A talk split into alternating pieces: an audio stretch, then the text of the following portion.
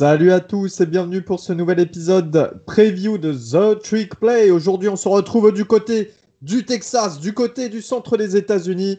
Nous nous retrouvons en Big douze. Alors la Big douze aujourd'hui, messieurs, c'est une conférence assez particulière. On peut en penser un petit peu ce qu'on veut dans, dans le Power cinq. Euh, ça regroupe pas mal d'universités texanes, mais aussi les universités, eh bien, euh, un petit peu euh, du style cowboy, hein. On s'oriente vers l'Oklahoma, vers le Kansas.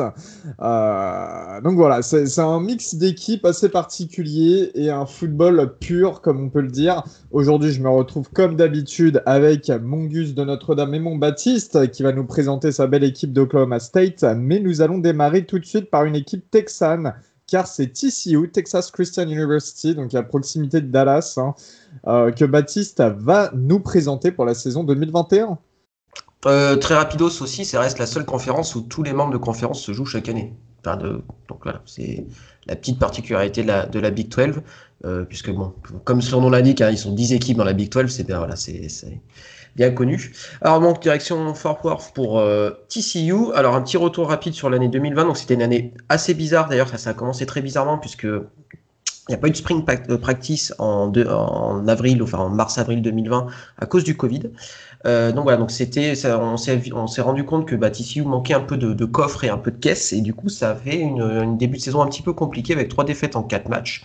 Euh, Gary Patterson, le coach, a, a fait son mea culpa, a su relancer la machine et en fait, euh, les Horned Frogs ont fini par un, un joli bilan de, de, de, cinq, de, six, de cinq victoires pendant six matchs pour clôturer la saison, euh, notamment une belle victoire contre Oklahoma State hein, euh, et une, euh, une autre belle victoire contre Louisiana Tech pour terminer la saison. Voilà, donc bilan de, de six quatre pour les, les Horned Frogs. Pas de bol parce qu'encore une fois à cause Covid, voilà, c'est, c'est, je pense que voilà, c'était un petit peu le, le, le running gag de la saison de la saison précédente. Voilà, toujours est-il que T C U revient avec euh, pas mal de certitudes. On va on va y revenir. Malgré une petite classe de recrutement, seulement quatorze joueurs. Alors c'est pas vraiment euh, c'est pas vraiment euh, commun de la part de T C U qui avait l'habitude de plutôt bien recruter. Là, c'est une petite classe de recrutement. Euh, du côté des départs, euh, on, on se penchera notamment sur euh, le duo de safety euh, Moehring et Ardarius Washington hein, qui vont laisser quand même un, un gros gros vide. Hein, c'était peut-être alors les joueurs en, en quatre deux cinq, donc il y, y a trois safety dans, dans les compositions défensives, mais voilà, c'était peut-être deux des très très gros noms du, du, du college football au poste de safety. Voilà, donc les deux sont partis. Euh, donc voilà, donc ça va être un poste à, à remplacer. Euh, en niveau des pertes, au euh, niveau de la, du portail de transfert, il y a Darwin Barlow, un, un running back que j'aimais beaucoup, qui est parti pour U S C. Un peu bizarrement parce que alors bon, Zach Evans ça est arrivé et donc lui a probablement pris la, la poste de, de poste de running back un, mais c'est assez bizarre de le voir partir pour U S C. Mais euh, Gary Patterson a su euh, combler un peu les manques euh, de l'équipe avec euh, notamment deux deux arrivées en prenant de, des Tigers de Memphis, T J Carter euh, qui risque de jouer cornerback et Obinaiz qui jouera au poste de tackle. Euh, voilà, parce qu'on sait que l'offensive line, c'est, je pense, le point un petit peu plus compliqué euh, des années précédentes du côté de T C U, euh, mais on y reviendra un petit peu plus tard. Du côté des coachs, euh, Sonny Krabby est parti à Texas Tech euh, pour le même poste. Euh, il revient dans son, dans son alma mater. Euh, donc c'est Doug Mecham qui le, qui le remplace. Et voilà, petit, petit clin d'œil à, à un ancien nom du college football de, de Texas A and M et de T C U, Kenny Hill ou Kenny Hill, comme on disait à, à l'époque, qui est promu en tant que coach des Q B. Donc voilà. Donc c'était, euh, pour, pour remettre un petit peu dans le contexte, il a été, il a été quarterback à, à Texas A and M juste après euh, Johnny Manziel et il avait, euh, je crois, sur un des premiers matchs, il avait craqué le, le, les records de, de Johnny Manziel. Donc tout le monde pensait que ça allait être la même chose, mais en fait non, ça a été beaucoup, beaucoup plus compliqué derrière. Il a été finalement, il a transféré à T C U pour finir sa carrière. Donc voilà, donc c'est assez marrant, je trouve ça assez cool que voilà, qu'il est, qu'il revienne son sur ses premiers amours et voilà, qu'il a un poste assez important quoi. Donc c'est un, quelqu'un avec pas mal d'expérience, donc c'est, donc c'est assez cool. Allez, petite revenue d'effectifs. On va commencer bah, par le poste de Q B. Alors voilà, c'est, c'est un nom assez, euh, assez connu hein, du college football. Max Duggan, euh, troisième saison, il est junior, troisième saison en tant que starter, moteur de l'équipe, joueur assez, assez sympa à avoir joué. Voilà, je pense que T C U vivra et mourra par lui, qu'on soit très clair. Euh, c'est, euh, par contre, c'est vrai que c'est une c'est pierre angulaire de l'attaque. Il, a, il commence à avoir beaucoup d'expérience. Je crois qu'il a dix-sept ou une vingtaine de, de starts ou un truc comme ça. Donc voilà, c'est un joueur euh, sympathique. En plus de Max Duggan, il y a un joueur là, qui est, euh, dont on a beaucoup entendu parler parce qu'il a un recrutement très bizarre. Il, a été, il est natif de l'État de Géorgie, hein, si je ne dis pas de bêtises. Il, il avait signé plus ou moins sa lettre avec euh, Georgia et finalement, je ne sais pas pourquoi, il a arrêté. On, enfin, personne ne sait pourquoi. On a, on a dit euh, voilà, il y avait des problèmes de, de comportement, de personnalité, comme on dit, euh, comme on dit dans le jargon. Donc c'est le running back Zach Evans, euh, Evans pardon, qui était euh, borderline cinq étoiles à sa sortie du, du collège. Et qui en tant que true freshman a fait une année hyper convaincante avec notamment des stats de, yard par, de moyenne par course qui sont hyper élevés. Il était à quasiment huit, c'est énorme. Donc voilà, donc c'est un joueur qui va être euh, scruté par les défenses adverses et scruté par les scouts et puis scruté par à peu près tout le monde. Là, c'est un joueur hyper explosif, hyper sympathique à avoir joué. Donc voilà, donc probablement le joueur euh, le plus excitant euh, de l'attaque euh, des Horned Frogs. Du côté de, de la défense, il y a un nom qui ressort, c'est Ochan Matisse, le defensive end. Euh, neuf sacs en deux mille vingt, hein, très peu de matchs, hein, c'est quand même des stats qui sont, qui sont vraiment très très fortes. Euh, voilà, c'est le meilleur d- élément d'une, d'une defensive line qui revient à cent pour cent euh, et qui sera probablement la grande force de cette équipe. Euh, voilà, il y a, y a un duo defensive end de Matisse, Carey Coleman euh, qui est hyper intéressant. Coleman qui était le co-freshman défensif de l'année en, euh, en deux mille vingt. Donc voilà, donc beaucoup de certitudes au niveau de la D L euh, du côté de, des Horned Frogs. Du côté de l'attaque, voilà, on sait que le duo Max Duggan, euh, Zachary Evans devrait, devrait faire des étincelles. Devrait faire des étincelles si et seulement si l'offensive line a progressé. Parce que c'est vrai que c'était quand même le gros point faible l'année dernière euh, pour, euh, pour euh, T C U. Euh, donc voilà, donc, en plus, euh, il y a pas mal de nouveaux joueurs. Euh, donc attention. Euh, voilà, on sait que bah, on vit, on meurt aussi par euh, par les par les par les par les par les lignes défensives et offensives. Voilà, donc là il y a quand même une grosse une grosse point d'interrogation qui se pose euh, du côté de de la ligne offensive et aussi du corps de receveur. Alors c'est des joueurs qui sont expérimentés, mais il n'y a pas vraiment de gros playmakers. Donc à voir si un joueur est capable euh, est capable de se de se révéler. Alors on pense à Tay Barber hein, ou Quentin Johnston qui sont les les deux gros noms, mais voilà, c'est ça reste quand même des points d'interrogation. De la même façon, euh, il y a quand même des questions qui se posent sur la secondary, comme je vous ai dit, avec la, la, la perte de, de Moehring et de Washington, bah, mine de rien, ça fait quand même des creux, donc voilà, il y a quand même de, de, ce, côté, de ce côté-là, euh, sachant que c'est une défense qui prenait beaucoup de big play l'année dernière, donc voilà, à voir s'ils ont fait les ajustements nécessaires pour, pour repartir sur de bonnes bases, euh, puisque, voilà, T C U, ça reste une, une équipe qui reste... Qui progressivement et sur le déclin. Hein, pour, euh, c'était un gros nom en deux mille quatorze, il avait fait une, une, très, très grosse saison, une très très grosse saison lors de la première année du College Football Playoff, euh, co-champion de la Big douze avec, euh, avec Baylor, et petit à petit, ça descend. Voilà. Donc euh, attention, euh, Doug Patterson est un, est un super head coach, hein, je ne remets pas ça en question, mais euh, voilà, il y a quand même un programme qui est sur la pente descendante. Alors c'est, c'est léger, mais ça reste un programme sur la pente descendante, donc à voir s'ils vont être capables de, de remonter la pente. Sachant que le calendrier est pas simple, et notamment le début. Alors, il y a un match contre Duquesne, une équipe F C S en, en semaine un qui devrait être sans trop de soucis. Immanquable. Euh, donc, voilà, immanquable, voilà, je pense que vous pouvez. Il y a un seul match à regarder, c'est, euh, c'est, c'est ce match-là.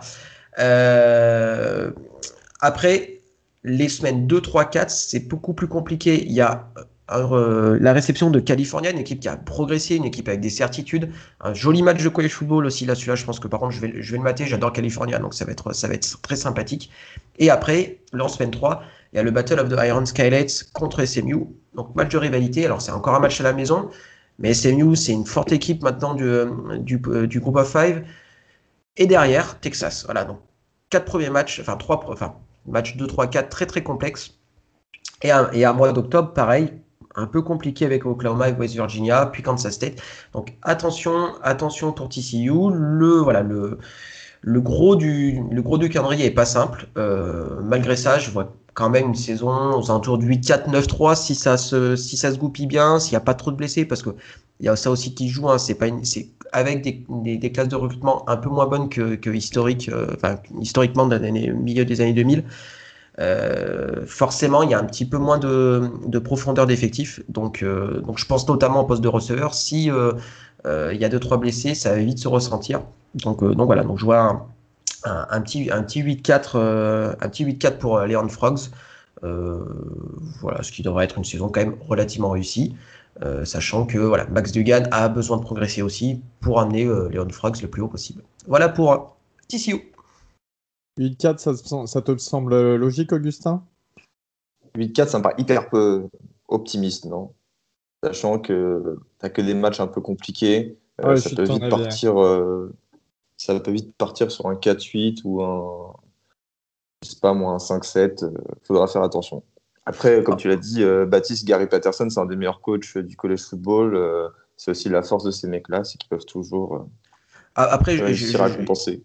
En fait, je crois vachement à la, D, à, à la D-line et il y a pas mal de, il y a pas mal d'équipes de la Big douze qui, qui, qui sont un peu, qui renouvellent leur offensive line et je pense que cette D-line-là va faire beaucoup, beaucoup de mal. Et, euh, et mine de rien, il y a beaucoup de Q B aussi. Euh, Je dirais pas nouveau, mais je pense à Baylor qui a perdu son Q B, à West Virginia qui a pas beaucoup de certitudes. Enfin bref, pas mal de matchs où je pense que la D L peut faire énormément de mal à un quarterback, ou même à Texas, hein, un quarterback débutant entre guillemets. Donc euh, voilà, ça peut être intéressant à suivre.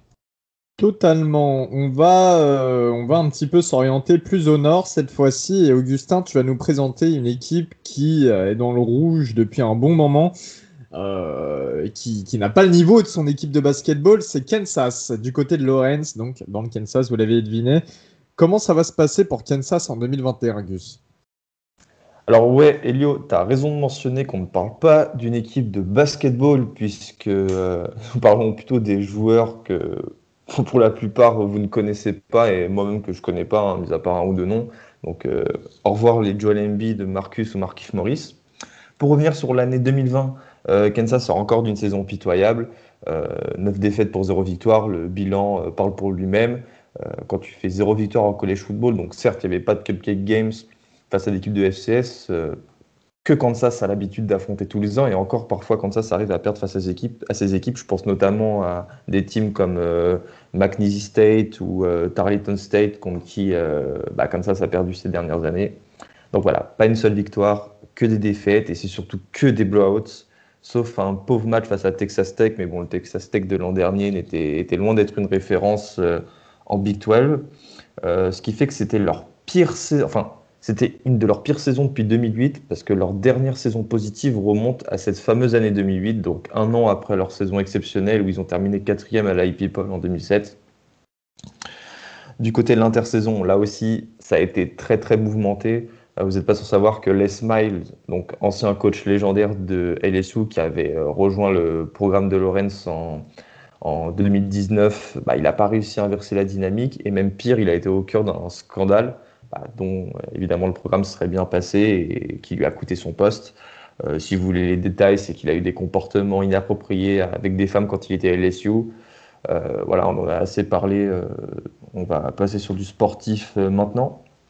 Donc cette affaire lui a coûté son poste, il a quitté euh, Kansas euh, d'un accord euh, à l'amiable, donc euh, il n'a pas été viré, il est quand même parti avec une contrepartie financière euh, euh, assez importante, et il a été remplacé par le head coach de Buffalo, Lance Leopold, et là je pense que ça peut vraiment être un, un motif de satisfaction ou du moins d'optimisme, parce que Lance Leopold était une prise inespérée pour le département athlétique des Jayhawks, quand on, bah, évidemment quand on connaît la qualité de ce coach et quand on voit le passif d'une équipe comme Kansas. Donc euh, voilà, Buffalo était un cadre de la M A C et euh, c'est quelque chose que je trouve hyper appréciable de réussir à attirer un des coachs qui étaient les plus convoités sur le marché euh, des coachs.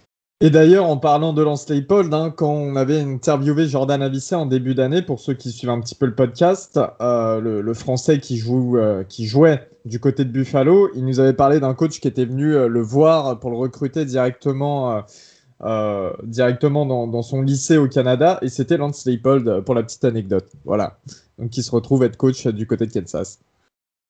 Et d'ailleurs, euh, Lance Leipold va ramener, en plus de beaucoup d'assistants euh, qui étaient aussi ses assistants à Buffalo, euh, son coordinateur offensif en la personne de Andy Kotelnicki, qui aura la lourde charge de créer une bonne attaque. Vous allez me dire, ça fait dix ans qu'on la cherche, cette bonne attaque.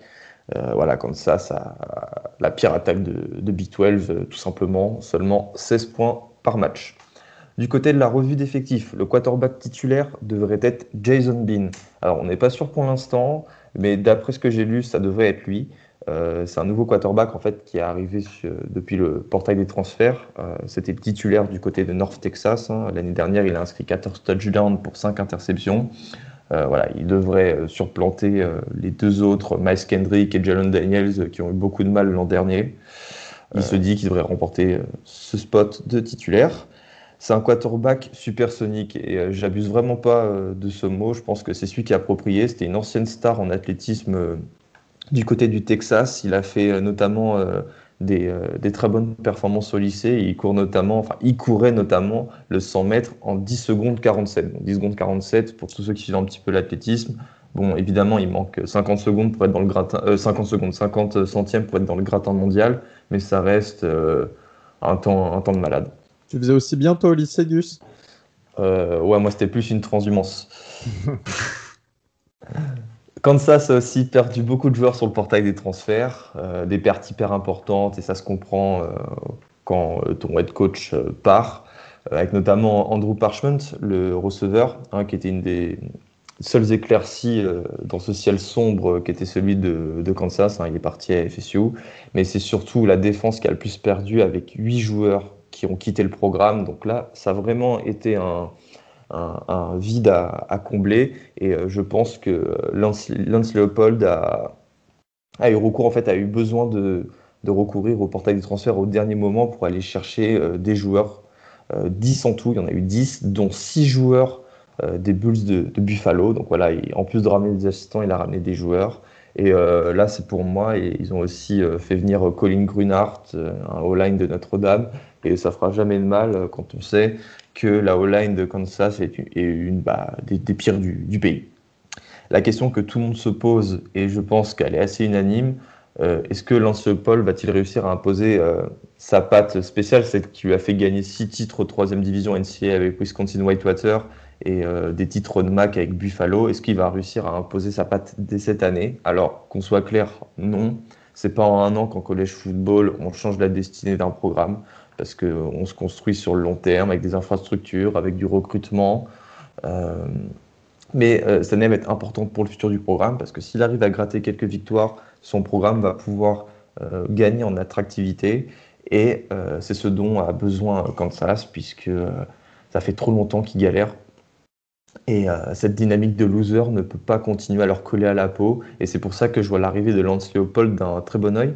On ne l'avait pas eu dans notre épisode où on notait euh, les nominations des head coach en, en N C A A. Moi, je mettrais un, un bon dix-huit sur vingt à cette nomination. Donnez-moi vos notes, Elio et Baptiste. Oui, enfin, moi, ça se tourne autour de, de seize et dix-sept, hein, comme tu dis. Je pense que, au vu de, du, des circonstances euh, et du timing, tu pourrais pas faire, tu pourrais pas faire mieux. Donc après avoir euh, euh, dans les résultats, mais oui, sur le papier, euh, c'est peut-être le plus, en termes euh, quantitatifs, qualitatifs, je sais pas, les deux, c'est le plus intéressant.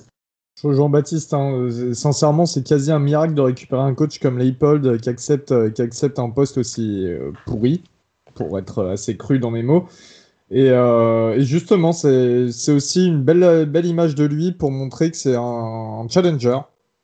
Euh, vraiment euh, très très bien joué de la part de, de Kansas quand même de récupérer un coach comme lui. Donc euh, voilà, vous l'avez compris, euh, c'est une, plutôt une question d'année euh, que de mois euh, pour Kansas. Du côté du calendrier, on va faire vite, hein. Euh, bon, il y aura un premier match face aux Coyotes de South Dakota, une équipe de F C S, puis après ils se déplaceront à Coastal Carolina, à Conway, dont ils avaient perdu l'année dernière à domicile. Et sincèrement, Euh, bon, vous le savez, ils vont jouer contre tous les matchs, euh, ils vont jouer contre toutes les équipes de Big douze, et là je vois mais réellement zéro, euh, zéro victoire. Même face à South Dakota, ça va être compliqué. Alors là, je pars sur un prono, euh, il est couillu celui-là, mais il n'y aura aucune victoire. Et la seule équipe qu'ils peuvent battre, c'est South Dakota. J'aurais pu mettre Duke, mais je pense que Duke est beaucoup plus stable, a beaucoup plus de certitude que cette équipe de Kansas. Euh, attendez-vous à une saison assez dégueulasse euh, de la part des Jayhawks.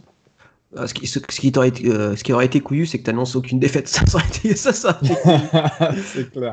J'avais, j'avais pas pisté qu'il y avait un, un, un Duke Kansas. Celui-là, il est, il est pas beau. Celui-là, ah, il est vraiment bah, pas un beau. Des pires matchs, un des pires matchs interconférences, parce que je suppose que ce match-là a dû être programmé il y a une dizaine d'années.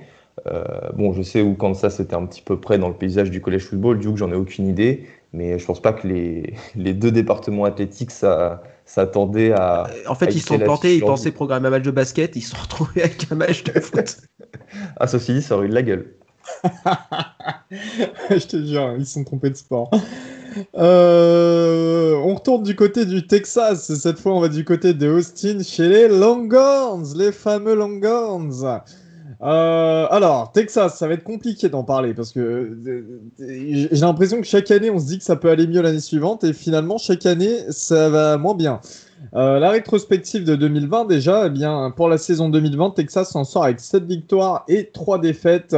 Euh, des victoires pas forcément clés, je dirais, parce que c'est face à Texas Tech, alors Oklahoma State, excuse-moi Baptiste, West Virginia, voilà pour les plus grosses équipes, et des défaites face aux équipes majeures de Big douze, hein, qui sont Oklahoma, T C O et Iowa State. Cela dit, quand même, pour un petit peu défendre Texas, euh, défaite face à T C O trente et un à trente-trois. Défaite en overtime face à Oklahoma, donc on parle d'Oklahoma, cinquante-trois à quarante-cinq pour le River Showdown, Red River Showdown, pareil, excusez-moi, et défaite de trois points face à Iowa State. Donc ça reste quand même des petites défaites, mais face, encore une fois, ils n'ont pas su faire la différence face aux plus grosses équipes des Big douze. Euh, ils sont retrouvés dix-neuvième du classement Epeople en fin de saison et à l'Alamo Bowl euh, du côté de San Antonio pour une victoire assez facile face à Colorado, cinquante-cinq à vingt-trois. Donc quand même une victoire en bowl pour Texas l'année dernière. Du côté de l'intersaison, il y a eu énormément de pertes et c'est là où ça commence à sentir mauvais pour le programme d'Austin. Avec Samuel Cosmi, le tackle, hein, star, qui est parti du côté de Washington euh, à la draft. Joseph Osai, le defensive end slash linebacker, qui est parti du côté des Bengals. Caden Stearns, qui dirigeait le, le backfield, qui est parti du côté des Broncos. Et bien sûr, le quarterback titulaire en puissance qui était là depuis un long moment, Sam Ehlinger, qui est parti du côté des Colts. Alors, au niveau du coach, Tom Herman a enfin été viré au bout de trois saisons euh, bien pourries. Enfin, bien pourries pour les qualités qu'il pouvait avoir entre ses mains. On parle encore une fois, je suis désolé Baptiste, mais de Big douze. Donc, je pense que Texas aurait pu faire un peu mieux sur certains points. Et il a été remplacé par Steve Sarkisian, qui était offensive coordinateur d'Alabama cette année. Euh, qui était l'ancien coach de Washington, de U S C et l'ancien offensive coordinateur des Falcons, mais encore une fois qui était offensive coordinateur d'Alabama cette année. Alabama qui ont tout déchiré.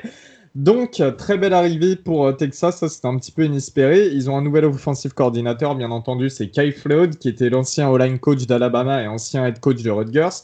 Ils ont un nouveau defensive coordinator qui est Pete Kwiatkowski, euh, qui était l'ancien defensive coordinator de Washington. On sait que Washington, pendant longtemps, ont une bonne... Euh, Euh, une bonne défense et euh, de Boise State et euh, ils ont la quinzième meilleure classe de recrues du pays, la deuxième en Big douze avec notamment en tête d'affiche Jatavian Sanders qui est en cinq étoiles et le premier athlète du pays.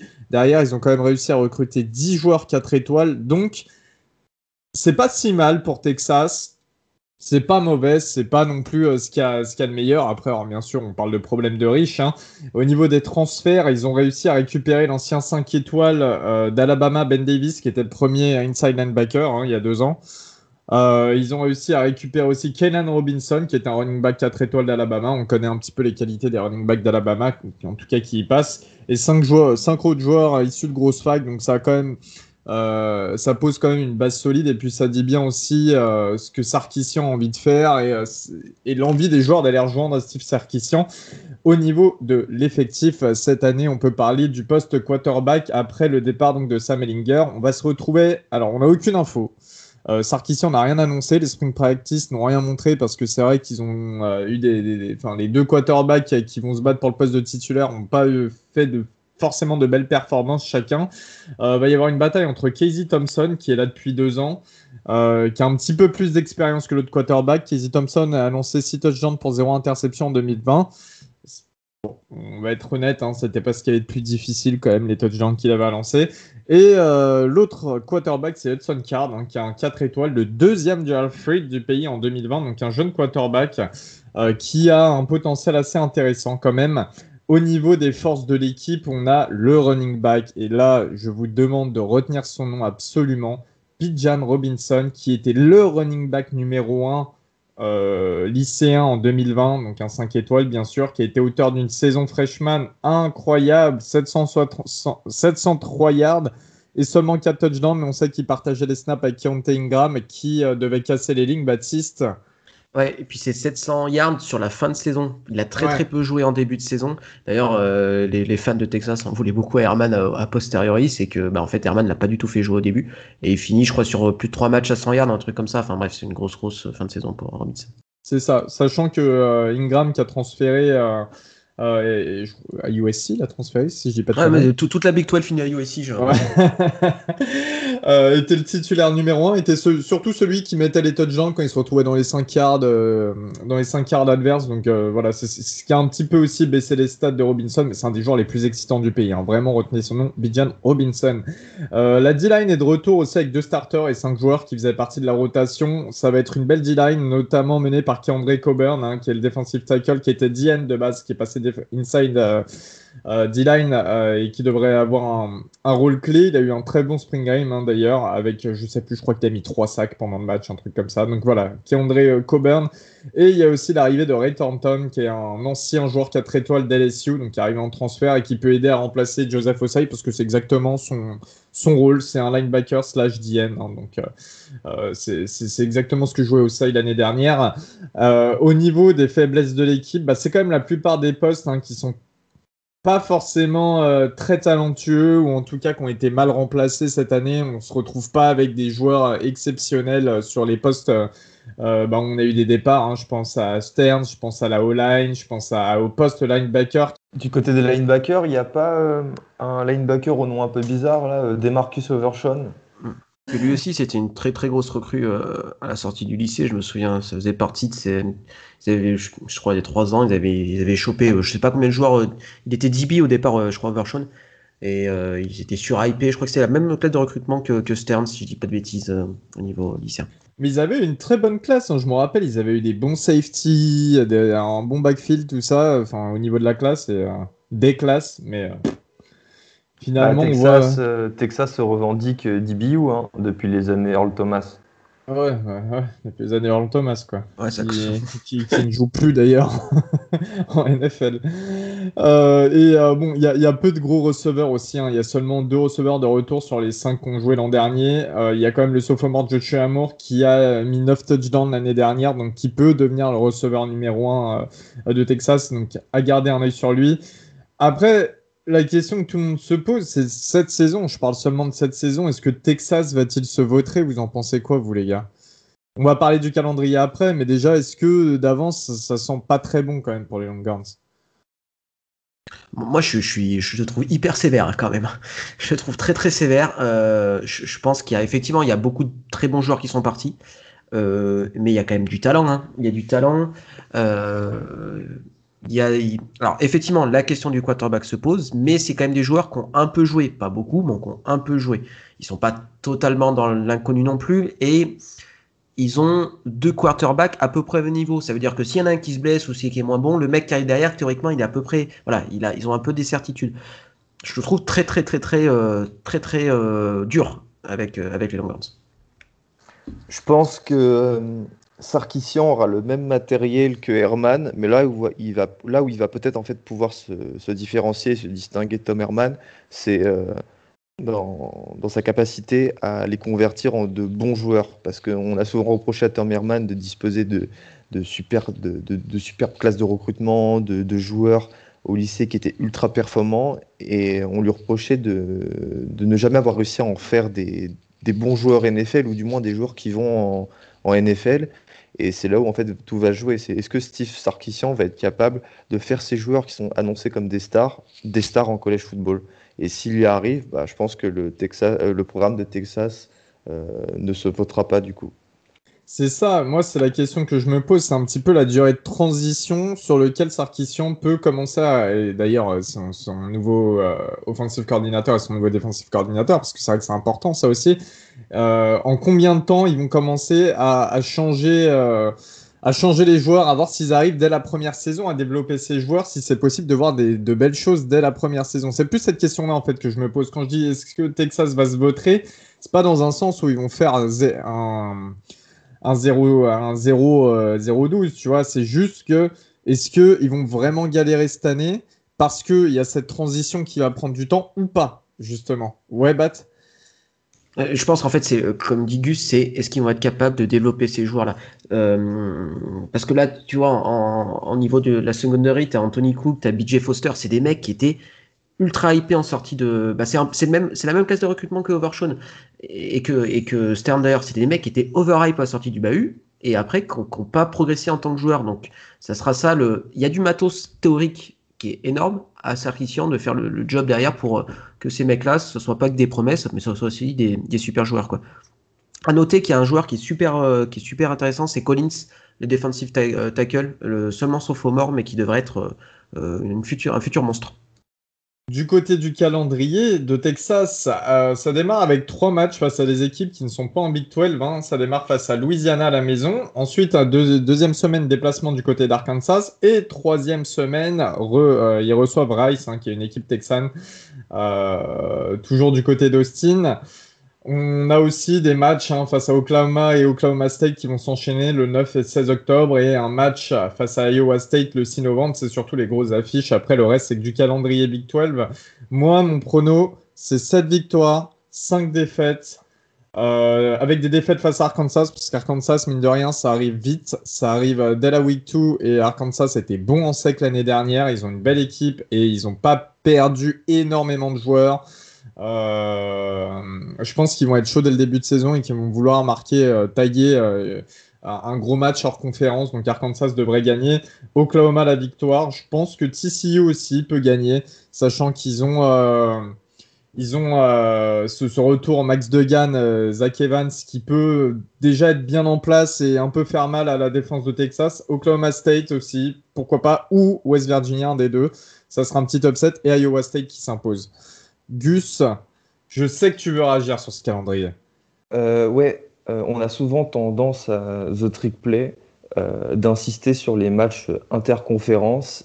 Et euh, pour moi, le match Arkansas-Texas, c'est un match à ne louper sous aucun prétexte. Déjà parce que ça va être un match intéressant d'un point de vue euh, footballistique et parce que le match a une histoire de fou. Parce qu'il faut savoir que Arkansas et Texas étaient euh, deux rivaux de... Euh, La, South, la Southwest Conference euh, qui date d'il y a un temps. Euh, oh, nous trois, on n'était même pas nés. Euh, Encore toi, la... oui, mais moi... Et la, la première rencontre euh, avait eu lieu en, en dix-huit cent quatre-vingt-quatorze, donc euh, ça remonte. Et euh, si ce match est connu, c'est parce qu'il avait été annoncé en... Il me semble que c'était en dix-neuf cent soixante-neuf comme un des matchs du siècle pour fêter les cent ans du college football. Euh, voilà, à ce match-là, il y, eu, euh, il y avait eu Richard Nixon et tout. Il y avait eu un engouement de malade dans le pays. Et euh, rien que pour ça, je pense que c'est un match qu'il va falloir regarder pour euh, euh, se remémorer euh, un petit peu euh, cette vieille conférence et cette rivalité un petit peu disparue du collège football. Baptiste ? Ouais, bah, je pense que tu as tout dit hein, sur le contexte de, de ce match-là. C'est un, voilà, un match qui va faire plaisir aux, aux, aux puristes du college football.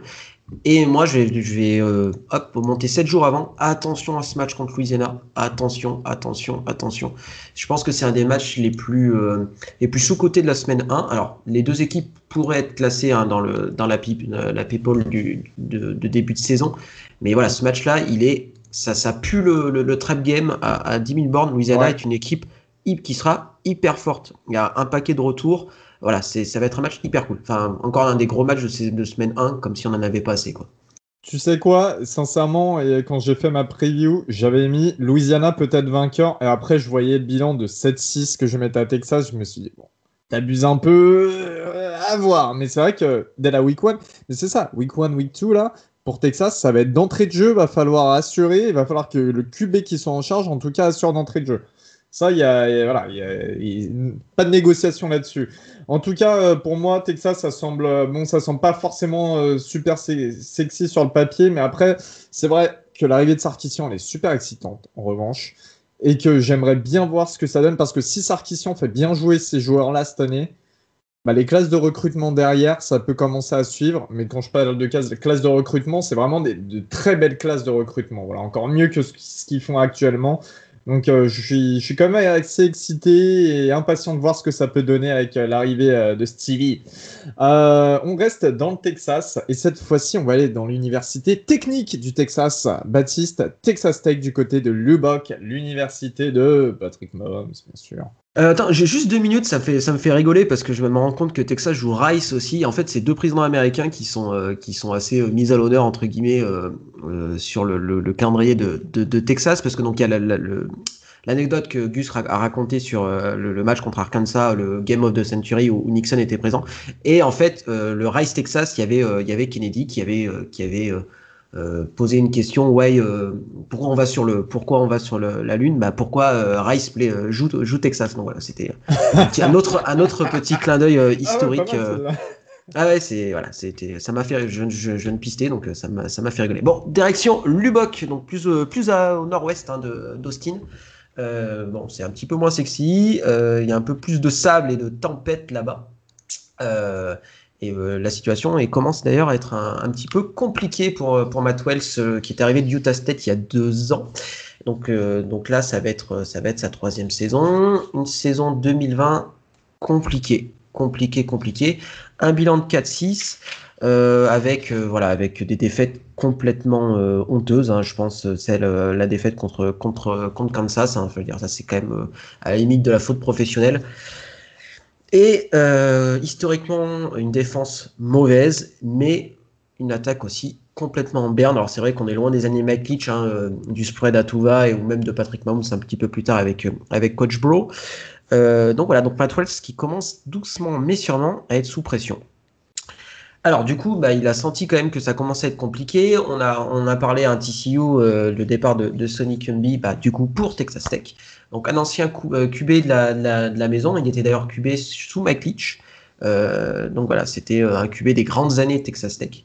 Euh, donc qui est pour moi un très bon choix. Hein. Euh, voilà, c'est un mec qui revient à la maison, un mec avec de l'expérience, et cetera, et cetera.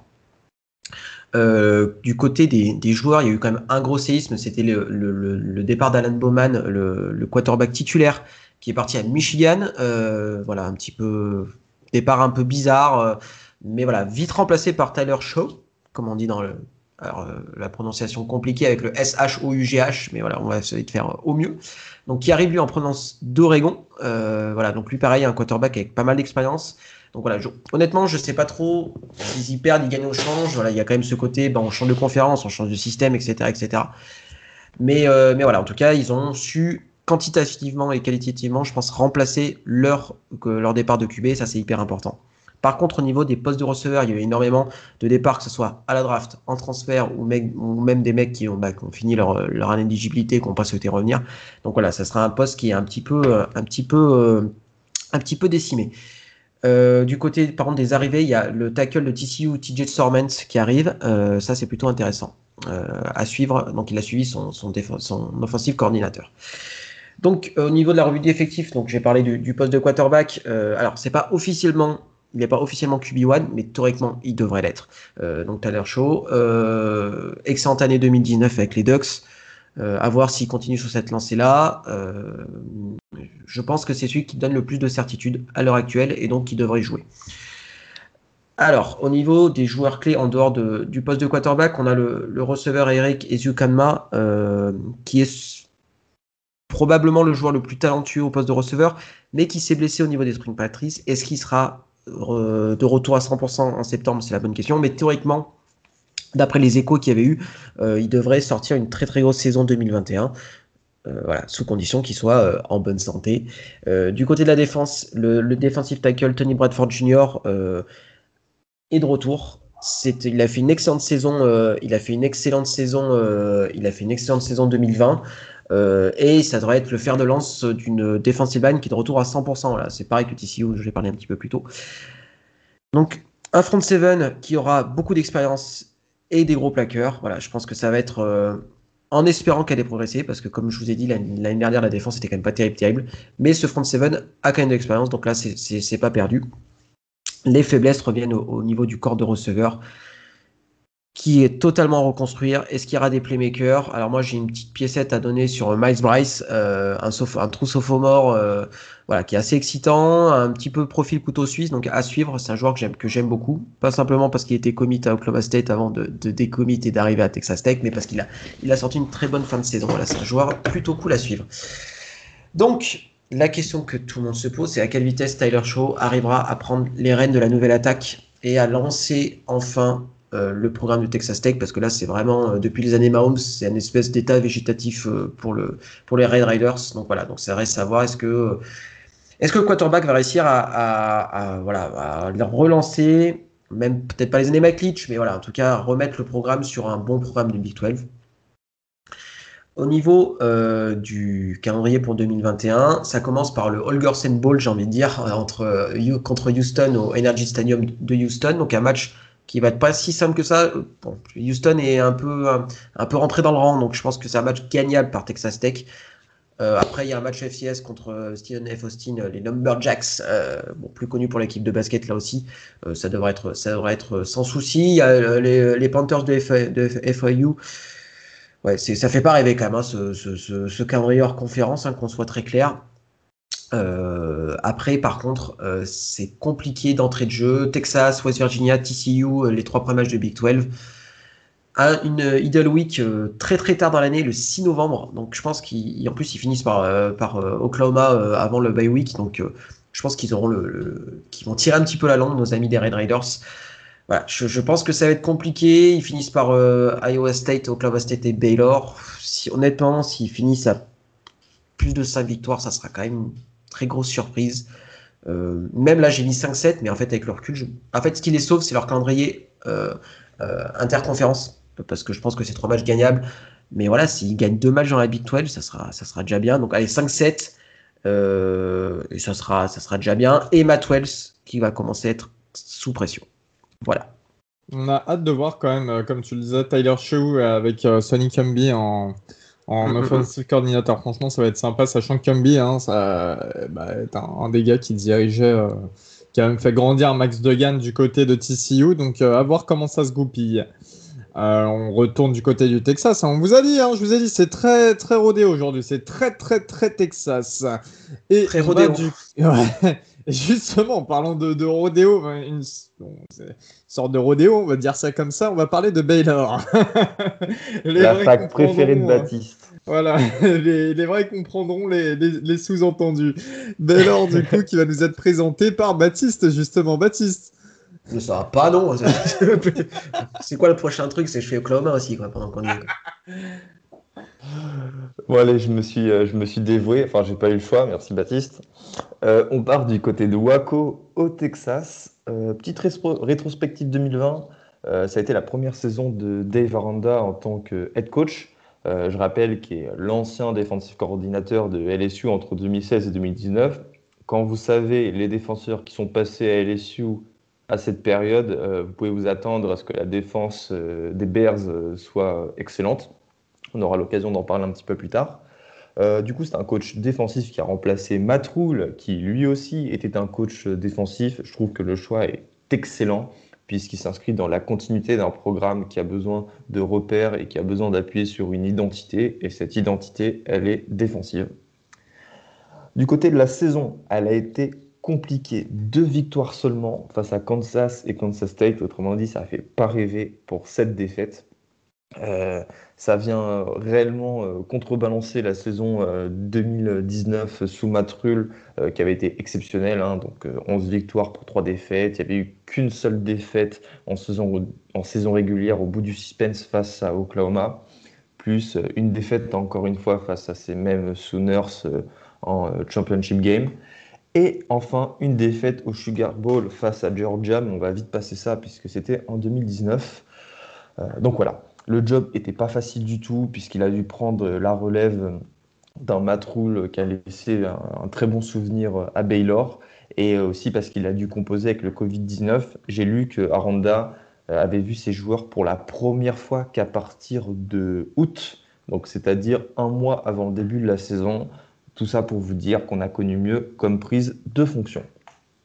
Au niveau de l'intersaison, euh, Dave Aranda a fait venir un nouveau coordinateur offensif en la personne de Jeff Grimes, euh, qui était euh, le coordinateur offensif de B Y U, euh, qui est un spécialiste de la O-line et un adepte du jeu à la course. Donc euh, vous allez me dire qu'une euh, défense forte et un jeu à la course, là on part vachement sur euh, du, du Wisconsin un petit peu, hein, pour, euh, pour essayer de vous donner une idée. Euh, ce coordinateur offensif a la particularité d'avoir développé Zach Wilson et l'attaque des Cougars, donc ça peut paraître un petit peu antinomique avec euh, ce que je viens de dire euh, par rapport à son amour euh, du jeu à la course, euh, mais voilà quoi.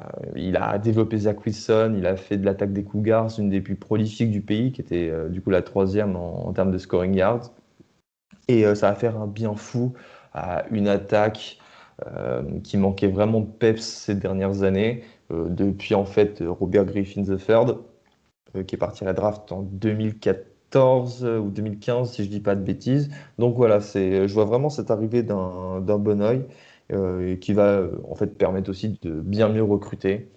Donc voilà, ça peut être super intéressant. Au niveau de la revue d'effectifs, et là ça fait vraiment mal, le quarterback titulaire Charlie Brewer, euh, qui était du coup la star ces trois dernières euh, saisons euh, à, à Baylor, hein, qui était le titulaire sur trente-neuf matchs, a transféré du côté des Utes d'Utah. La compétition se fera entre quatre Q B, mais euh, d'après Aranda, le poste titulaire se jouera entre Gary Bohannon, euh, qui était le backup de Charlie Brewer pendant trois ans, et Jacob Zeno.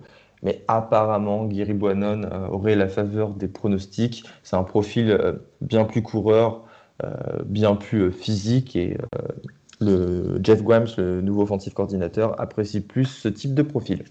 Au niveau des forces de l'équipe, évidemment, je suis obligé de parler de la défense. On va faire ça sur toutes les lignes. Toutes les lignes de la défense de Baylor sont excellentes, avec notamment le defensive tackle Siaki Ika, Euh, qui est un joueur qui est arrivé de L S U. Alors je vais vous citer ce que m'a dit Ryan d'L S U France. C'est un gros lardon dissuasif sur le run stop et c'est un profil de rêve dans une trente-quatre. Donc voilà, il aura un impact immédiat sur cette défense. Euh, petit plaisir là pour Valentin, euh, retour de Terrell Bernard qui aurait pu se présenter à la draft euh, l'année dernière. Et voilà, un retour qui est une vraie bénédiction pour le programme, parce que c'est tout simplement l'un des meilleurs linebackers euh, du pays, une machine à plaquer et un leader de vestiaire. Et le meilleur pour la fin, le corps de D B, avec le duo euh, de cornerback Ralef Texada et euh, Callon Barnes.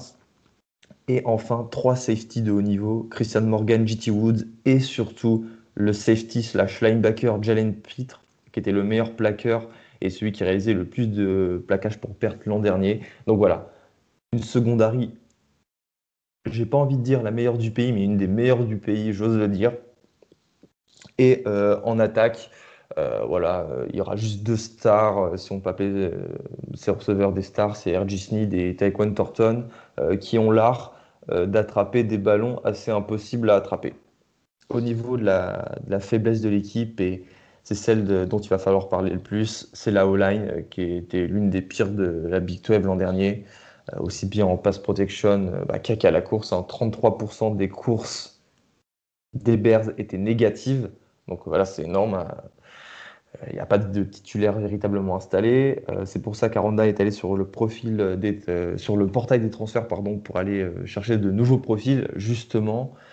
Et euh, ça pose vraiment beaucoup de, de questions quant à la capacité à ce nouveau quarterback de réussir. Parce que, comme l'a dit Baptiste tout à l'heure, si tu n'as pas d'O-line, ton quarterback il ne pourra pas exceller, d'autant plus euh, si le quarterback est un nouveau titulaire. Et euh, c'est ma question, c'est la, la question centrale que tout le monde se pose. L'offense va-t-elle se mettre au niveau de la défense ? euh, Sincèrement, je ne le pense pas du tout. C'est pour ça que Baylor ne sera pas une équipe compétitive dans la conférence euh, l'année prochaine, malgré une défense qui est pour moi très très bonne et très sous-cotée. Euh, il aurait fallu avoir une bonne O-line pour avoir un petit peu plus de certitude, mais ce n'est pas le cas. Euh, donc moi, je pars sur un bilan en six six. Vous allez me dire, ils vont attraper un bowl, donc c'est une saison réussie, mais Baylor doit prétendre à mieux. Euh, et j'y crois, avec notamment l'arrivée de Daranda et de Jeff Grimes.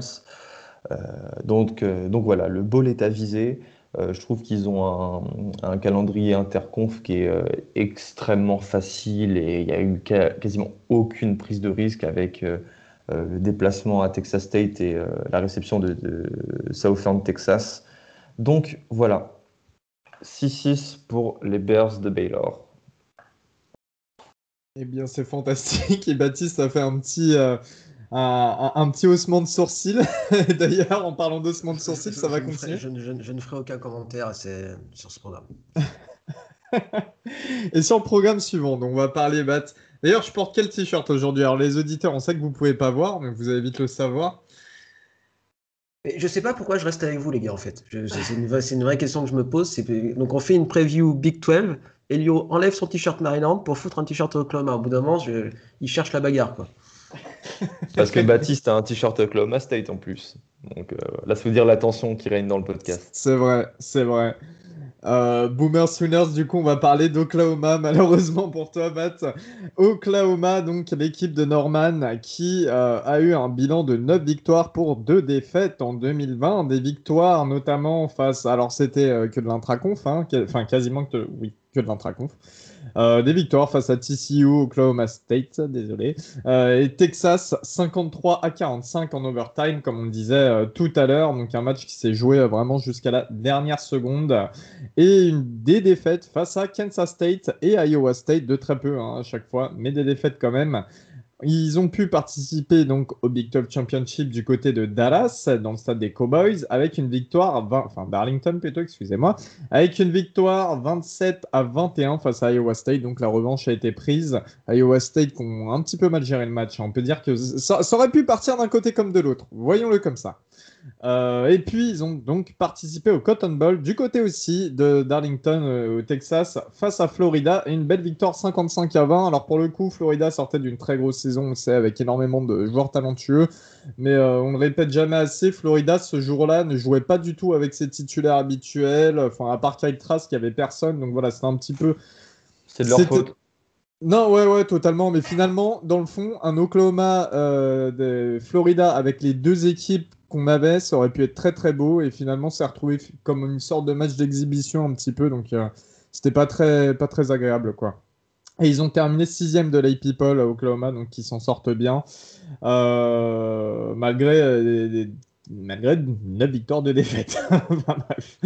Au niveau de l'intersaison, ils ont eu énormément de gros... Enfin, pas énormément de départs, mais des gros départs. Ils ont eu Creedon Frey, déjà, qui était le center titulaire depuis trois ans, je crois, euh, du côté des Chiefs. Ils ont eu Ronnie Perkins, donc le D N, qui est parti du côté des Patriots. Ramondre Stevenson, le running back, qui est parti lui aussi du côté des Patriots.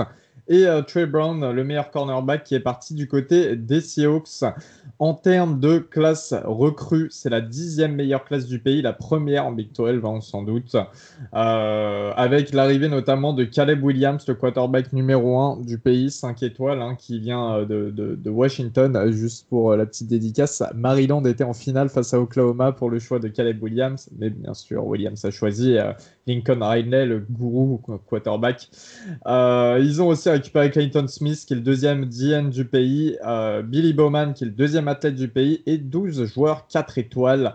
Euh, il y a eu aussi pas mal de transferts, et de gros transferts. Là, on en a parlé entre nous euh, pendant l'intersaison, et on parlait pas mal euh, bah, des joueurs de Tennessee, parce qu'on sait toutes les difficultés qu'a eu le programme de Tennessee, euh, et donc tous les départs euh, qui en ont découlé. Hein. Ils ont réussi à récupérer Ray, le running back Eric Gray, qui était quasiment euh, considéré comme un, un des trois meilleurs joueurs sur le portail des transferts là, pendant l'intersaison.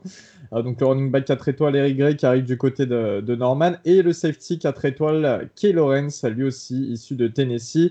Ils ont récupéré un cinq étoiles de Tennessee. Ils ont pillé Tennessee, en fait, hein, c'est simple. Il y a eu euh, pas mal d'avions entre, euh, entre Norman et, euh, et j'ai perdu le nom de la ville, euh, ça va me revenir. Knoxville. C'est... Knoxville, exactement. Je savais que ça terminait en ville. Knoxville, exactement. Euh, donc, ils ont récupéré, excusez-moi, Wanya Morris, l'ancien tackle cinq étoiles de Tennessee. Et aussi Kevon Trey Bradford, qui était un running back quatre étoiles d'L S U. En gros, s'ils n'ont pas assez de running back quatre étoiles sur le portail des transferts, les mecs meurent. Et euh, d'autres, d'autres gros joueurs. Donc, euh, au niveau de l'effectif, l'attaque donc, qui risque d'être en conséquence explosive. Déjà, ils ont Spencer Rattler au poste de quarterback, qui est vu comme quasiment le meilleur quarterback de college football pour la saison à venir, et sûrement euh, le premier choix quarterback de la prochaine draft, qui a été auteur de vingt-huit touchdowns à la passe pour sept interceptions, plus six touchdowns à la course et trois mille trente et un yards. Euh, le poste de running back qui derrière va être exceptionnel. Hein. On va avoir un duo avec Eric Gray, donc, qui vient d'arriver, et Kenny, Kennedy Brooks, qui n'a pas joué la saison dernière et qui est de retour, qui avait été auteur de dix-huit touchdowns en deux saisons, en deux mille dix-huit et deux mille dix-neuf. Euh, le poste euh, wide receiver, ça va être une vraie compétition, parce qu'il y aura le retour de Marvin Mims, auteur de neuf touchdowns de la saison dernière, mais il y a aussi Theo Weiss et Jalen Hazelwood, qui sont à eux deux en deux mille dix-neuf, euh, bah, deux receveurs cinq étoiles. Hazelwood était le numéro un, Theo Weiss le troisième. Euh, Hazelwood a eu quelques problèmes de blessure, mais il va revenir, voilà, donc on a déjà un trio receveur qui fait peur, et puis derrière on a l'arrivée en transfert de Mike Woods d'Arkansas.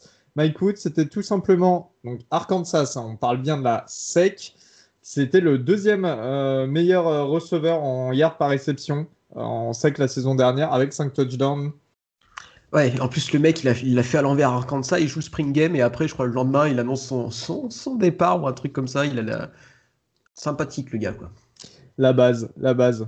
Pour mieux se faire... Et aussi, euh, Elio, euh, pour ajouter un petit peu de, de sel à ta preview, il euh, y a deux joueurs dont j'ai oublié les noms, et c'est pas très important, qui ont été virés du programme pour avoir fait un braquage à main armée. Oui, exact, on en avait parlé dans, euh, dans l'épisode euh, intersaison, ouais, exact. Euh, mais bon, apparemment ils sont facilement remplaçables, donc c'est pas trop un souci pour Oklahoma. De toute façon, à, à, avoir, souci, ouais. Ouais, puis avoir des joueurs qui se font arrêter, c'est aussi un petit peu euh, dans leurs habitudes. Euh, au on niveau de la, au niveau de la défense, euh, bah, ça va être une défense quand même très complète avec énormément de retours. En fait, c'est que des joueurs qui étaient déjà là, euh, qui jouaient déjà, donc euh, voilà, c'est énormément d'expérience et puis surtout. Ça, retenez ce nom pour la draft la saison prochaine. On a Nick Bonito, euh, le pass rusher, qui est de retour à, et qui va être la pièce maîtresse hein, de cette défense. L'année dernière, c'était huit virgule cinq sacs et deux passes deflection. Euh, et puis, c'est vrai qu'ils ont pris un petit peu plus de galons en défense bat. Je sais que tu n'aimes pas parler d'Oklahoma, mais c'est vrai que toi qui, en tout cas, les suis euh, malgré toi, ils ont, ils ont pris un petit peu plus euh, de... Bah, ils ont une meilleure défense que les saisons précédentes. Bah... Qu'on soit très clair, pour moi, je me demande presque si la, la défense n'est pas meilleure que l'attaque. Euh, à ce point-là, ouais, parce qu'on en discutait un peu en off avant le, le début de l'émission. Il y a des top joueurs à, à, à quasiment tous les postes. Alors peut-être un petit peu moins en secondary que, que sur le front seven. Mais voilà, c'est, ça va être une équipe qui va être injouable. J'en fais personnellement euh, mon numéro un euh, de mon top vingt-cinq de pré-saison. Enfin, euh, ça, c'est mon avis perso. Et je crois que Gus, tu le partages un petit peu. Ouais, je, mets aussi, euh, je les ai aussi mis premier ou deuxième, mais bref, on aura l'occasion de, de vous ressortir ces, ces top vingt-cinq. Mais je veux insister sur ce front seven. Euh, évidemment, il y a Nick Bonito qui va, mener, euh, qui va mener les affaires, mais à côté de lui, il y aura Brian Asamoah et David Ogbugbu, euh, si je le prononce bien. Et une defensive line. Bon, on sait que Nick Bonito, c'est plus un defensive end qu'un linebacker, mais bref, vous avez compris. Il y aura aussi les defensive tackles Isaiah Thomas et Perion Winfrey. Et là, ça risque de faire très très mal. Donc euh, voilà, va vraiment falloir surveiller cette défense d'Oklahoma qui va peut-être c'est la tendance de ces, derniers, de ces dernières années. Et je parle notamment de ce match face à L S U en demi-finale du college football en deux mille dix-neuf où ils avaient pris l'eau. Et euh, ça risque vraiment euh, d'être différent euh, en deux mille vingt et un. Euh, en revanche, du côté des faiblesses de l'équipe, alors je vous cache pas que j'ai un peu eu du mal à en trouver dans le sens où finalement, bah, si tu compares aux équipes de Big douze, c'est compliqué de trouver des faiblesses réellement. Il euh, y a quand même un poste, enfin euh, il y a quand même la O-line qui est un petit peu en reconstruction. On a quelques départs, des joueurs un petit peu moins expérimentés. On va devoir trouver un nouveau center titulaire euh, fiable parce que Creed Humphrey, mine de rien. Euh, c'était très, très, très, très, très, très, très extrêmement bon même, faisons des hyperboles.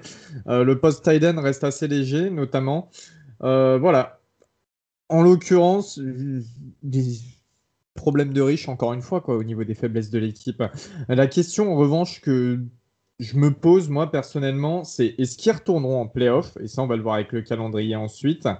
Euh, est-ce qu'ils vont rouler sur la Big douze ? Parce que mine de rien, Oklahoma, et ça on en parlait aussi en off tout à l'heure, désolé vous n'êtes pas là en off, on le sait, mais on en parlait en off, euh, chaque année ils ont une ou deux défaites un petit peu euh, connes, si je peux parler comme ça, euh, face à des équipes de, de, de Big douze, donc est-ce qu'ils auront un bilan euh, positif sans défaite à voir, et est-ce que, et là on veut savoir si cette année Spencer Rattler aura vraiment grandi ou non, euh, s'il craquera ou pas, c'est vrai que... Euh, c- On se posait des questions au début de saison l'année dernière. Après, il est devenu beaucoup plus serein, un petit peu moins gueulard sur le terrain. Et, euh, et on, veut, on veut voir s'il a vraiment grandi, si vraiment c'était un effet finalement qui, qui s'est fait durant la saison ou si ça restera pour la saison prochaine. Donc à voir. Et s'il peut justement montrer qu'il a l'étoffe d'être un quarterback titulaire en N F L et quarterback numéro un pour la prochaine draft. Au niveau du calendrier, on a une week one qui démarre du côté de la Nouvelle-Orléans face à Tulane. Ensuite, on a un match face à Nebraska en troisième semaine. On a le Cotton Bowl, on a euh, le Red River Showdown face à Texas du côté du Cotton Bowl Stadium à Dallas le, euh, en week six. On a Iowa State le vingt novembre et Oklahoma State donc le vingt-sept novembre. Au niveau du pronostic, c'est douze victoires, zéro défaite pour moi. et direction le championship game. Hein, pas grand-chose à dire. Vous êtes tous d'accord là-dessus ou pas? Ouais, euh, ouais je, je suis d'accord sur le championship game. Euh, ils seront certainement euh, présents euh, au play-off. Ils seront en demi-finale. Pour moi, ça en fait euh, aucun doute, hein, euh, sérieusement. Après, on connaît Oklahoma, ça lâche toujours un match euh, tous les ans, un peu comme Ohio State. Euh, ça peut perdre face à, un match face à Iowa State ou, ou je sais pas, pourquoi pas rêvons un petit peu face à Oklahoma State aussi. Ça, ça... On sait jamais. Oui, oui, bien sûr, et mes cheveux vont repousser aussi pendant qu'on y est. Quoi.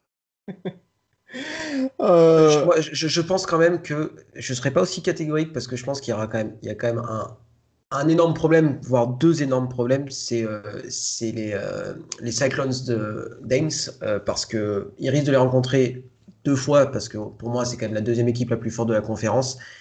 Et que voilà, c'est pas. Vu ce qui revient, on fera la preview un petit peu plus tard, vu ce qui revient du côté de, de, la, de la bande à McCampbell, c'est quand même pas impossible que. Voilà, que ça va être ça, ça va être un, un des matchs de l'année, ça c'est clair, net et précis. Vous pouvez déjà noter dans votre calendrier, alors je sais plus quand c'est, mais le Iowa State-Oklahoma, ça va être dingue. Ah, exactement, c'était d'ailleurs mon seul point d'interrogation au niveau, euh, au niveau du prono, s'il y avait une défaite à, à mettre. Euh, en tout cas, on verra. Oklahoma, moi ce qui m'intéresse, c'est ça aussi, on en parlait en off encore une fois, mais.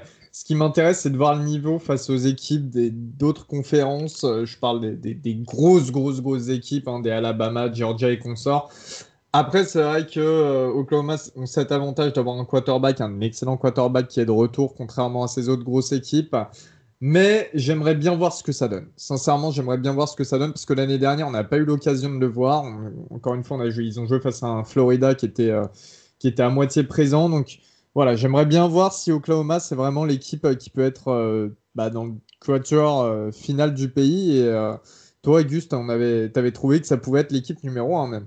Ouais, comme Baptiste, euh, je l'ai, euh, j'ai mis les Sooners premiers de mon top vingt-cinq, hein, mais qui pourraient être encore soumis à des modifications en fonction des, des prochaines actualités. Mais euh, voilà, c'est sûr, il va falloir compter sur euh, les Sooners. C'est méchant de, c'est méchant de dénoncer Baptiste comme ça. Euh, Baptiste, Kansas State, euh, le deuxième programme, enfin un des deux programmes du Kansas, donc les et qui ont battu justement Oklahoma la saison dernière. Ah, c'est, c'est, c'est ce que j'allais dire. Donc en plus là, je viens de m'ouvrir une bière parce qu'on parlait, on a parlé de Baylor suite d'Oklahoma, donc c'était, c'était trop pour moi. Donc j'ai dû, j'ai dû euh, faire monter le taux d'alcoolémie dans les veines parce que sinon ça aurait été compliqué. Euh, oui, donc on arrive sur le, le némésis hein, finalement de, de d'Oklahoma, c'est, c'est Kansas State puisque puisque les deux dernières saisons, euh, bah, ça fait une victoire pour la, la bande à Chris Kleiman.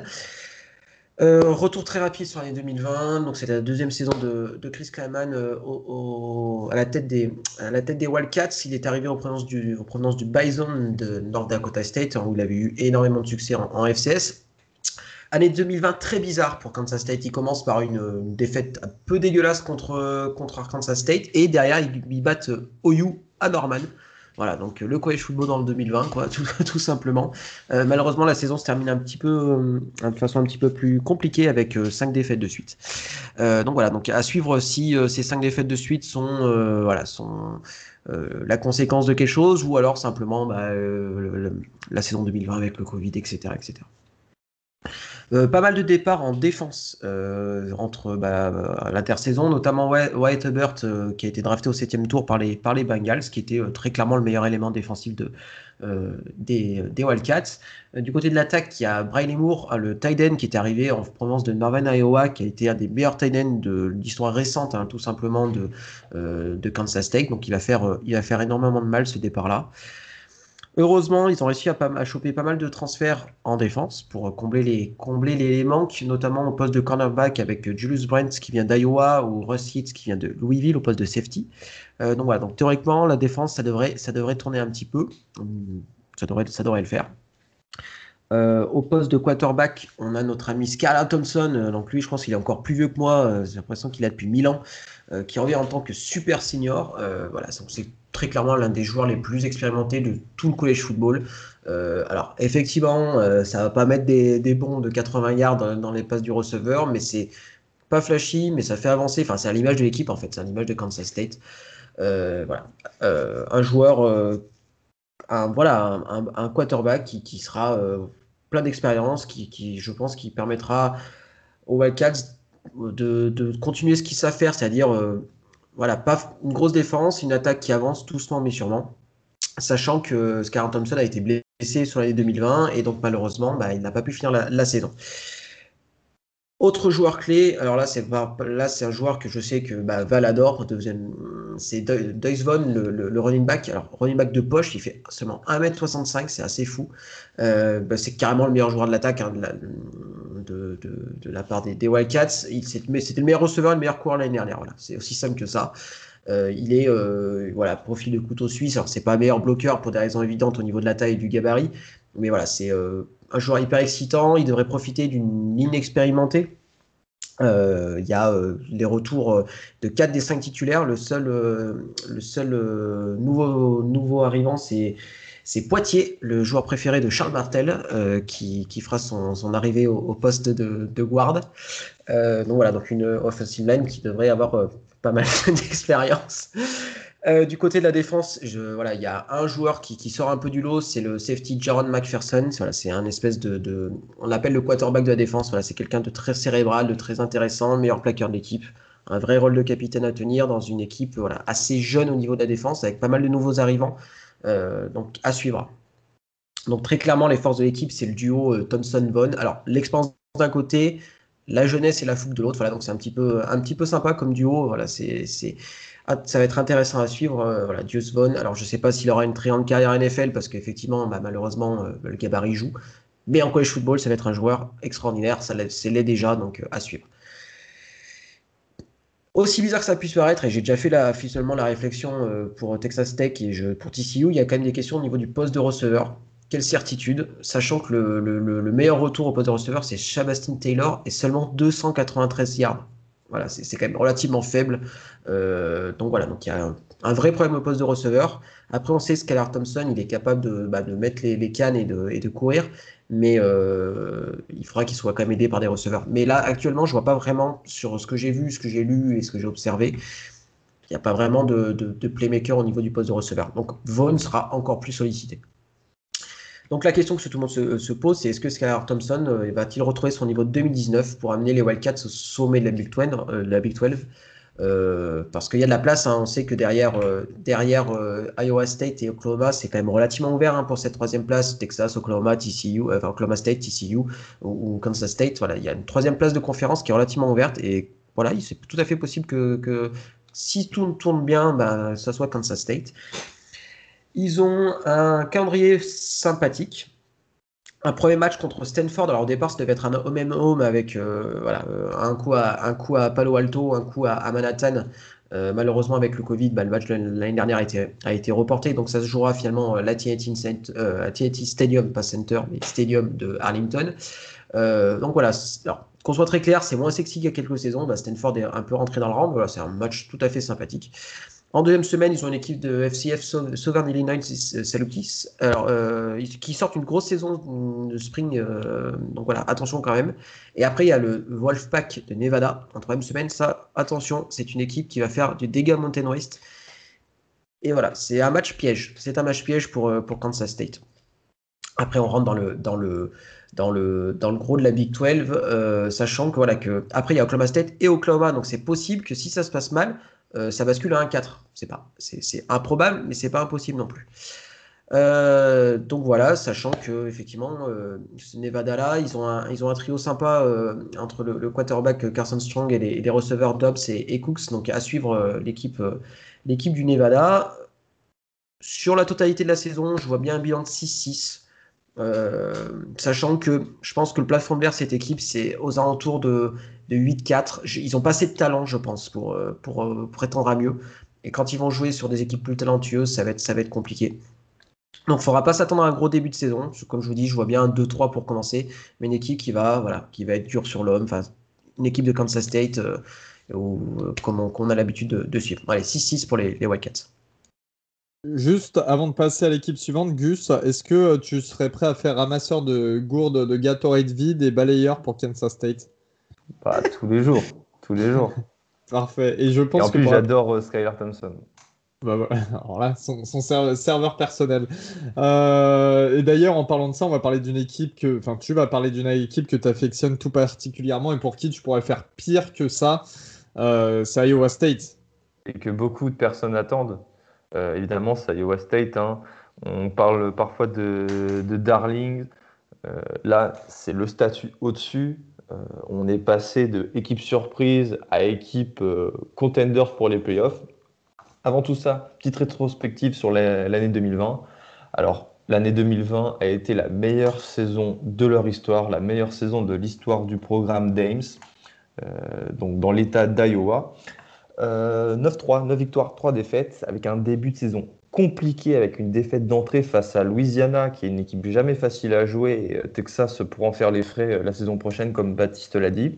Puis une victoire face à Oklahoma, une magnifique victoire trente-sept trente. Et enfin, une défaite face à Oklahoma State, euh, qui t'a particulièrement, Baptiste, réjoui, je pense. Et euh, une défaite de très peu fa- en finale de Big douze face à O U. Et lui, on a parlé euh, avec des choix un petit peu compliqués euh, à comprendre en fin de match. Mais bon, c'était un match qui était totalement dans leur corps. Brock perdu. Voilà, bah c'est ça. Brock, en fait, Brock Purdy avait fait une très bonne saison deux mille dix-neuf. L'année dernière, il n'avait pas été étincelant, bien qu'il a été un très très bon quarterback. Hein. Attention, il faut, faut pas exagérer. Ce bilan de neuf victoires pour trois défaites leur a permis euh, d'aller au Fiesta Bowl euh, à Glendale, en Arizona, face à Oregon. Hein, victoire sans appel de plus de vingt points. Euh, voilà, ça, c'est une victoire qui est venue, euh, qui a été en fait la cerise sur le gâteau de cette euh, saison exceptionnelle pour Iowa, qui termine du coup à la neuvième place de l'A P Poll. Cette intersaison, on ne va pas parler de transfert, il n'y a pas eu de nouveau coach, mais Matt Campbell a signé une extension jusqu'en deux mille vingt-huit, portant son contrat à quatre millions d'euros par an. Et il a même refusé des interviews en N F L, je pense notamment à Détroit et aux Jets. Il a carrément refusé les interviews. Et la fac a acté la construction d'un nouveau centre d'entraînement d'une valeur de quatre-vingt-dix millions d'euros. Preuve que bah, le programme d'Iowa State a envie de s'inscrire dans la durée et de devenir enfin euh, une, euh, un, un gros programme de Big douze. Mais, mais je croyais qu'il n'y avait pas d'argent pour payer les joueurs. Ils ont trouvé où les quatre-vingt-dix millions pour construire le... Après, il me semble que ce sera euh, un bâtiment pour à peu près tous les sports, mais j'ai capté l'ironie, euh, Baptiste. On va passer maintenant du côté de la revue d'effectifs. Et euh, pour moi, ça va être le point central de cette preview, parce que Matt Campbell a réussi à construire un des meilleurs effectifs du pays avec quasiment rien, et ça, il faut à tout prix le dire.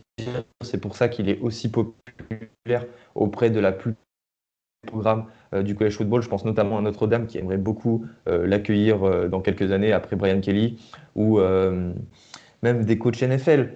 Euh, je pense que Matt Campbell, c'est peut-être le coach le plus, qui sera le plus prisé d'ici quelques années. Alors, je vous conseille vraiment de, de le suivre. Donc, quand je dis quasiment rien, il y avait très peu de quatre étoiles sur ces dernières classes. C'était la quarante-sixième classe en deux mille dix-neuf, la cinquante-cinquième en deux mille dix-huit, la cinquante-deuxième en deux mille dix-sept. Et avec ça, il arrive à faire de cette équipe une équipe plus que contender pour les playoffs. Euh, franchement, bravo, c'est exceptionnel.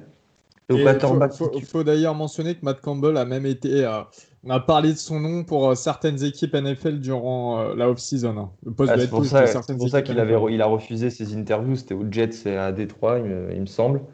Euh, le quarterback titulaire sera Burke, euh, Brock Purdy, qui est le titulaire depuis trois ans maintenant. Ça va être sa troisième saison. Euh... C'est un super quarterback. C'est un petit quarterback. Il ne fera pas carrière en N F L, du moins... Euh... C'est ce que tout le monde s'accorde à dire, mais c'est un super quarterback de college football. Il a un bon bras, bien que pas très puissant. Et euh, franchement, moi j'adore, c'est un des mecs les plus, les plus aimés du pays à ce niveau-là. Euh, il y aura dix titulaires de retour en attaque et neuf en défense, euh, ce qui fait qu'il y aura sept super seniors de retour, donc des seniors qui ont profité de la nouvelle année d'éligibilité offerte. Euh, l'équipe sera ultra expérimentée, et quand on voit ce qu'ils ont fait l'année dernière, avoir ce retour... Euh, de joueurs avec autant d'expérience, et ben ça pourra vraiment faire du mal. Au niveau des forces de l'équipe, il y a un quatuor offensif qui est certainement le meilleur du pays, et euh, je pense pas euh, trop m'extasier si je dis que c'est le meilleur du pays. Quarterback Brock Purdy, le running back Brice Hall, le tight end Charlie Collard et le receveur euh, Xavier Hutchinson. On va s'arrêter quelques secondes sur Brice Hall, Euh, qui a été euh, le, le meilleur joueur offensif l'année dernière euh, de la Big douze, qui est arrivé sixième au, dans la course au Heisman Trophy, euh, vingt-trois touchdowns l'an dernier, mille cinq cent soixante-douze yards. Bon, bref, les chiffres parlent d'eux-mêmes. C'est une superstar et il est vraiment attendu l'an prochain trop comme étant fort, le, le meilleur running back du college football. Euh, je vois aussi, j'ai noté qu'il avait réalisé plus de neuf matchs à plus de cent yards. Donc bref, lui c'est vraiment la star, encore plus que Brock Purdy ou euh, Charlie Collard. C'est vraiment celui qui a crevé l'écran l'an dernier et qui va continuer à avoir une production euh, statistique énorme l'an prochain. Et euh, il va sans dire que Iowa State et Matt Campbell vont euh, s'appuyer sur ce jeu à la course parce qu'il ne sera pas seul. Il sera aussi euh, assisté de deux super running backs, Jurel Brock et Deion Silas. Donc euh, voilà, un, le me- j'ai presque envie de dire que c'est la meilleure running back room du pays. Euh, bon, parce que peut- aussi peut-être parce que Brissol la tient à, à lui tout seul, mais euh, on va assister vraiment à quelque chose de fou de ce côté-là. Il faut mentionner aussi ce duo de tight end, Charlie Collar et Chase, euh, et Chase Allen, euh, qui était le meilleur duo de tight end euh, l'an dernier dans le pays, il faut le dire. Hein, c'est peu, ça n'arrive pas souvent qu'on, qu'on puisse euh, euh, louer euh, des, des rooms, euh, des équipes comme Iowa State, alors il faut en profiter, il faut le faire. Et enfin, Xavier La, l'Iowa, ça, L'Iowa, ça sort pas mal de duos de Thailand. On avait T J Hawkinson et, euh, et Noah Fent du côté d'Iowa il y a, il y a deux trois ans. Et là, on se retrouve avec Charlie Collard et Chase Allen l'année dernière. Sincèrement, non, c'est, c'est, ça, c'est, c'est une guerre de Thailand. Il y, y a une vraie culture euh, du coup des Thailand qui est en train de s'installer. Et euh, c'est super. Hein. On sait qu'ici, il y a nos auditeurs comme Cyprien euh, qui, aiment, qui adorent les, les Thailand, voire un peu trop. Euh, et en défense, il y a des playmakers défensifs qui seront de retour sur chaque ligne. À commencer par la ligne défensive avec Will McDonald, The Fourth, qui euh, menait la Big douze en sac l'an dernier. Euh, sur les linebackers, il y aura Mike Rose, qui était le D-P O Y en Big douze aussi l'an dernier. Et tous les autres linebackers seront de retour. Et au niveau des safeties, et ça, c'est Zappa qui l'avait mentionné dans le live euh, qu'on a fait sur Twitch, un joueur qu'il aime beaucoup, c'est Greg Aisworth, qui était euh, All First Team, euh, All First Big douze Team, et aussi Ishem Young, euh, qui s'était pris un targeting, il me semble, en, en, en finale, non, qui avait été exclu pour targeting en finale face à Oklahoma. Donc euh, voilà, une équipe hyper complète, il y a des bons joueurs partout, euh, en plus coaché par un, un, un super coach. Euh, franchement, j'ai hâte. J'ai deux questions. Vous allez m'aider, les gars, à y répondre. Donc, quasiment toute l'équipe est de retour. Est-ce que Iowa State est un candidat sérieux au play-off ? Moi, ma première réponse, c'est oui, c'est un candidat sérieux. Donc, certes, il y a le talent, il manque un petit peu de talent, euh, bien qu'il y ait, comme j'ai cité, des joueurs incroyables. Euh, ça reste quand même derrière les gros cadors de ce pays. Euh, mais c'est une équipe qui doit avoir comme objectif d'aller en play-off. Qu'est-ce que vous en pensez ? Euh, pour moi, c'est une équipe qui peut basculer à douze un et qui peut être en play-off. Euh, pour moi, il y a un scénario qui est euh, pas probable, mais possible, de voir et Oklahoma et, euh, et euh, les, cycl- les Cyclones euh, en college football play-off. Euh, alors, je m'explique. Ça serait ouf. Euh, le, le calendrier, euh, le calendrier euh, interconférence de, d'Iowa State n'est pas terrible, mais il y a un match contre Iowa pour le Classico qui est quand même hyper intéressant. Ce match-là, ça va être un top quinze match-up au moment du match. Ce match-là, c'est une victoire de plus dans le résumé, de, enfin dans le C V de l'équipe pour la saison. Et ça permettrait de perdre... Regarde, imaginons, ils perdent le match contre Oklahoma en saison régulière, ils, battent le, ils, ils remportent le Big douze Championship. Tu bascules à douze un. Honnêtement, contre une équipe de sec euh, un peu à l'arrache, ou même... Euh, je sais, on ne sait pas comment la saison peut tourner, mais si ça se goupille comme ça, je ne sais pas. Moi, je vois bien deux équipes de la Big douze cette année en, en college football playoff. Et puis, il faut remettre les choses dans le contexte. Imaginez que ce n'est pas Iowa State. Vous ne savez pas le nom de l'équipe. C'est une équipe qui a, qui a eu onze victoires la saison dernière, qui revient avec vingt joueurs titulaires qui reviennent. Et c'est, c'est, c'est top trois, top deux, top un de, de, de, de la Paypal de pré-saison. Ah, mais, là, non, non, mais on, on s'attend ah. à ça. Ils vont être combien ? Ils vont être cinquième, sixième ? Ah, je pense qu'ils seront un poil plus loin parce que, parce que, parce que le nom joue, mais sur le papier, si vous ne regardez même pas le nom.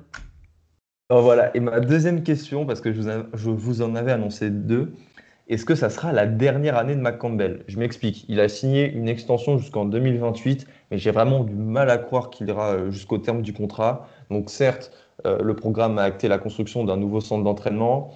Euh, Matt Campbell a l'air plutôt euh, euh, loyal et fidèle à cette équipe. Et euh, je pense en fait qu'il aura cette année la meilleure équipe possible pour viser quelque chose de grand, et euh, que les saisons prochaines risquent d'être beaucoup plus compliquées. Et euh, en fait, je, je doute qu'après un revers cette année, avec la meilleure équipe qu'il aura jamais à Iowa State, qu'il puisse rester encore un peu. Alors, il partirait, mais pour aller où ? Non, parce que c'est donc Matt Campbell, c'est un natif de, de... Ouais, mais attends, il a refusé les Lions, il a refusé les Jets, qui étaient quand même intéressants. Enfin, tu vois, en termes de, de sur, sur, le, sur le marché, enfin sur le sur le niveau du des postes disponibles en N F L, le poste des Jets faisait quand même envie. Hein. Il y avait des jeunes, il y avait du cap space. Enfin bref, tu, tu, tu connais la N F L, Ilio, je vais pas, je vais pas te l'apprendre. Moi, je le vois pas partir. Je voyais le partir un peu avant, mais maintenant. Pour Notre-Dame, c'est une destination qui est, qui est, qui est probable, et qui est... mais est-ce que, est-ce que Brian Kelly partira cette saison ? Bah, non, je justement, c'est, c'est peut-être là où j'aurais dû reformuler ma question. Ça ne serait pas la dernière année, mais on rentrerait dans un run peut-être de deux trois ans en fonction ouais. de, de ce qui se passerait chez les autres gros programmes, parce que Mac Campbell n'ira jamais rejoindre euh, un programme qui n'est pas top tier en mmh. C F B. C'est soit top tier en C F B, soit euh, la N F L. Si je dis pas de bêtises, euh, il avait refusé Michigan State euh, l'année d'avant, donc ça vous dit quand même le niveau de, enfin, en tout cas de, de trucs qui, qui visent quoi. Pourquoi? Alors, je vais parler de N F L, mais pourquoi pas les Bears? C'est grosso modo une région qu'il connaît bien. Euh, ça reste une franchise. Euh, oui, parce, parce que je le rappelle, ultime. Il a été coach de, de Bowling Green et Toledo, qui sont dans l'Indiana, et c'est des équipes en général où les les fans to- supporters to- sont plutôt fans des Bears. Toledo dans, dans l'Ohio, mais c'est vrai que toute la, ah oui, région, l'Ohio, toute la région regorge d'équipes qui vont peut-être que les Bengals, hein, ils vont via Zach Taylor l'année prochaine, tu vois, et c'est vrai qu'il y a des, des jeunes intéressants, il y a du potentiel, il y a du cap space aussi. Je pense qu'en fait, moi, à mon avis, il est resté euh, clairement parce qu'il est une très bonne équipe, qui peut vraiment faire quelque chose cette saison. Alors, à voir après comment ça se goupille, hein, avec les nouvelles arrivées, les nouvelles classes de recrues, tout ça. Ça reste pas euh, et, et exceptionnel à ce niveau-là, mais euh, déjà... Je pense qu'il voulait rester vraiment cette année pour faire quelque chose de très beau, parce qu'il en a la possibilité, parce qu'il a la possibilité de retourner aussi devant un public, tout ça. Il n'allait pas lâcher la fac euh, dans, dans ses, ses, ses meilleurs moments. Enfin, vraiment, là, quand ils sont en train d'atteindre le, le climax euh, euh, euh, qu'ils puissent, euh, qu'ils puissent atteindre. Mais euh, moi, je pense sincèrement que d'ici un ou deux ans, la N F L... S'il y a une belle opportunité, et Baptiste il parlait des Bears, mais même une autre, et que c'est vrai que ça reste sur une, gé- une zone géographique assez intéressante pour lui, pourquoi pas ? Pourquoi pas ? Ça m'étonnerait pas, mais je le vois pas partir, sincèrement, ouais, derrière, pour partir. Dans... Ouais, partir pour partir, ou dans un autre programme de college football. De toute manière, je vois pas un programme au-dessus d'Iowa State qui pourrait vraiment. Alors peut-être Notre-Dame. Euh... C'est vrai que dans la logique, c'est ce qui se passerait euh, de mieux, mais moi, un je, gros programme au-dessus les... qui irait virer son coach et qui irait prendre euh, Matt Campbell et lui aussi. Euh, tu vois, est-ce qu'il y a vraiment euh, ce besoin de, de continuer en college football s'il part ? Voilà. Alors moi, je prie en tout cas tous les dieux du ciel là euh, pour qu'il reste en college football. Hein. Après, il y a un autre programme, mais il ne sera pas libre. C'est les Buckeyes. Ouais.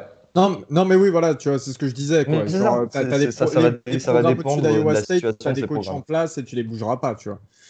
Si tu, re, si tu refuses les, euh, Michigan State, ça veut dire que tu vises un, un top vingt et, des, enfin, voilà, et un top vingt bien précis. Je ne vois pas partir à Michigan, par exemple. Personne ne veut partir à Michigan. C'est bien pour ça qu'ils ont... Ah si, nous, avec Gus, on peut faire euh, co, co-head coach. Nous, ça ne nous pose aucun souci.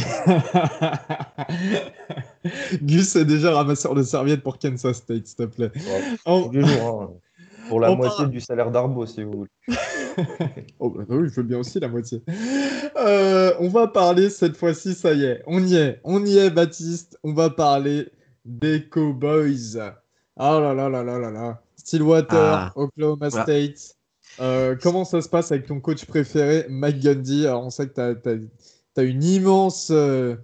Eh ben, tu, tu sais que, en fait, finalement, ça se passe pas trop mal, parce que bon, c'est vrai que nous on se souvient euh, bah, des, des remous de bah, si on revient euh, douze mois euh, en avant, euh, voilà, ça avait été compliqué cet été-là avec euh, bon, voilà, les, les, les problèmes de communication de, de McGundy, mais c'est vrai que douze mois plus tard, il y a pas mal eu de, de choses intéressantes, et notamment le retour Euh, alors je, je, je casse un peu le, le, le cheminement de notre, de, notre, de notre épisode, mais il y a eu de, pas mal de retours d'anciens joueurs au niveau du coaching staff. Je pense euh, à pas mal de joueurs de, de, l'époque, de l'époque Mason Rudolph, euh, donc Zachary Crabtree qui était le left, le left tackle à l'époque de, de Mason Rudolph et, et est arrivé en tant que bah, assistant coach au niveau de la ligne offensive. On a le retour de, de J W Walsh qui était l'autre quarterback. Euh, pour ceux qui regardaient le college football à l'époque, c'est le quarterback qui jouait au niveau de la, quand l'équipe était en red zone ou en tout cas en position goal line, euh, comme il avait un, un profil un peu coureur, euh, Mason Rudolph sortait et on faisait rentrer J W Walsh à, à l'époque. Donc là aussi lui il est de retour, donc voilà, donc pas mal de joueurs qui, qui sont de retour à, à Stillwater, donc ça veut dire quand même ce climat familial semble avoir euh, euh, semble avoir repris son cours. Alors je remercierai euh, Chuba Hubbard d'avoir un peu euh, mis un peu le, un gros pétard dans la fourmilière, voire, voire plus, euh, voilà, pour histoire de, de, bah de, ouais, de relancer le programme. Je trouve que c'est, c'est pas plus mal comme ça. Voilà, donc des, ah, donc des bassins. Pétard, hein. Ah, c'est... c'est un tomahawk. Ouais. Mais, mais, mais, mais du coup, c'est, de temps en temps, c'est bien. Dans, bah, de manière générale, c'est quand même bien dans ces programmes qui restent quand même souvent euh, en termes de tradition, de machin, et de. Voilà, quelqu'un qui met un peu voilà, un gros coup de pied dans la fourmilière pour changer les choses, et puis on repart sur, de, sur des bases un petit peu plus saines. Donc voilà, donc euh, tout va bien à Stillwater pour l'instant. Euh, on verra, on verra comment la saison se passe, mais pour l'instant ça va. Euh, sachant que McGundy a, euh, a accepté des, des baisses de salaire, une fois un million la saison dernière euh, après ces affaires-là, et de nouveau un million là au moins. Donc euh, voilà, c'est, je pense qu'il il commence à se faire de plus en plus plaisir en termes de coaching. Donc euh, voilà, je pense que c'est, c'est tant mieux pour le programme, c'est tant mieux pour les joueurs, c'est tant mieux pour tout le monde. Euh, très rapidement, petit, petit bilan deux mille vingt, voilà, un bilan de huit trois, une belle année, alors marquée par euh, bon, bah, la défaite euh, habituelle contre, contre O U. On était mené vingt et un zéro au bout de cinq minutes, je crois que je, je, tout mon immeuble m'a, m'a attendu au bout du troisième T D, là, j'ai, j'ai failli fracasser mon canapé euh, euh, tellement que ça m'a gavé, euh, mais une jolie victoire dans le Cheez-It Bowl contre, contre, contre Miami, voilà, c'était un, un des meilleurs bowls d'ailleurs de cette année, hein, pour, être, pour être tout à fait honnête, voilà, donc huit trois, une, une, une belle saison, avec des belles promesses euh, pour la saison, la saison qui suit. Euh, pas de changement chez les coachs. Casey Hayden reste, reste offensive coordinateur et, et Jim Knowles defensive coordinateur. Euh, une bonne, et je vais, aussi bizarre que ça puisse paraître, une, une excellente classe de recrutement. Euh, trentaine nationale, ça nous faisait longtemps qu'on n'était pas arrivé, et puis surtout, alors moi vous savez que j'adore, euh, plus que le, le classement, moi je regarde surtout la moyenne des recrues, et une moyenne quasiment à, à zéro virgule quatre-vingt-sept, ce qui vaut quand même des trois étoiles assez haut niveau, donc ça c'est cool, et notamment le safety Kendall Daniels, je mets, alors je, j'en parle, je parle rarement des recrues, parce qu'en général ils ne jouent pas, ils jouent pas la première année, mais là j'en parle, parce que c'est un recrue top cent, ce qui ne nous arrive jamais. Euh, Kendall Daniels, qui était donc un safety, qui était au départ, euh, qui était au départ euh, partant pour Texas A et M, mais le coach de position est parti, ce qui fait que il a demandé à partir, et donc il, a, il est arrivé à Oklahoma State. Donc voilà, c'est une très très grosse recrue qui pourrait même jouer en tant que true freshman, ce qui est relativement rare euh, de notre côté. Donc voilà, donc une, on est très on est très content avec dix, euh, dix personnes qui étaient déjà là euh, sur le sur les spring practice. Donc ça c'est jamais perdu, hein. Moi je, je euh, l'importance des early enrollees, hein, j'en avais déjà parlé, mais là c'est euh, plus de la moitié, enfin quasiment la moitié des joueurs sont étaient déjà là sur le campus euh, en janvier, donc ça c'est cool. Alors au niveau du portail des transferts, on a, per- on a perdu le tight end Jelani Woods qui est parti chez, euh, chez, Vi- chez euh, Virginia, pardon. Euh, ça, ça va nous faire mal. Par contre, on a, reçu, on a euh, vu l'arrivée de Danny Dovzelk, qui est le center de Miami. Alors, pas Miami, euh, Floride, mais Miami, Ohio, un peu moins sexy. Et l'arrivée du safety Trey Rucker en provenance de Wake Forest. Alors, malheureusement, il a eu des soucis avec la police, donc à mon avis, il ne jouera pas. Mais voilà, c'était quand même une recrue assez intéressante. Bah voilà, tu vois, entre Stillwater et Norman, vous avez des similitudes parfois. Ouais, la, la vidéo d'arrestation est assez, assez glauque. Euh, je préférais pas la, ne pas, la, ne pas la, la regarder, pour être tout à fait honnête. Donc, en tout cas, on en est là au niveau des, des arrivées importantes, au niveau du portail des transferts. Alors, le Q B titulaire, c'est toujours Spencer Sanders, euh, voilà, qui va rentrer dans son année, euh, dans son année ju- redshirt junior. Euh, donc on attend de lui quand même une grosse progression. Il y a eu énormément de, énormément de, comment dire, de, de haut et de bas. Voilà, pour faire pour faire simple, dans la carrière de Spencer Sanders, des, des, des très bas et des très hauts, notamment sur cette fin de saison. Donc on espère que ce qu'il a montré, notamment dans le Cheez-It Bowl contre Miami, il sera capable de le qui sera capable de le, de le poursuivre cette, cette saison. Et ça, de toute façon, ça passera, une bonne saison d'Oklahoma State passera par une progression de, de, de Spencer Sanders, ça c'est clair. Donc il a un profil, pour ceux qui ne regardent pas, tôt, pas trop Oklahoma State, il a un, un profil un peu euh, voilà, de double menace. Euh, c'était un joueur hyper, euh, hyper populaire en high school. Il avait d'ailleurs remporté le titre de meilleur joueur euh, euh, de l'État du Texas au, de son année senior. Euh, donc voilà, donc c'est un joueur assez sympa, mais malheureusement souvent blessé. Alors, je ne vais pas vous faire du name dropping parce que bah, je pourrais y passer des heures et vous raconter des anecdotes sur les joueurs, mais on n'est pas là pour ça. Je vais juste donner deux noms à suivre. Euh, un en attaque, le receveur Brennan Presley, donc natif de l'Oklahoma, de Bixby. Hein, donc c'est euh, voilà, c'est une, une grosse, une grosse, un gros programme de, de, de lycée de, de l'État de l'Oklahoma. Euh, donc voilà, il a éclaté au niveau euh, lors du lors du Cheez It Bowl avec trois T D. Euh, donc je pense que ça sera lui le, le plus le prochain très gros receveur euh, de, d'Oklahoma State.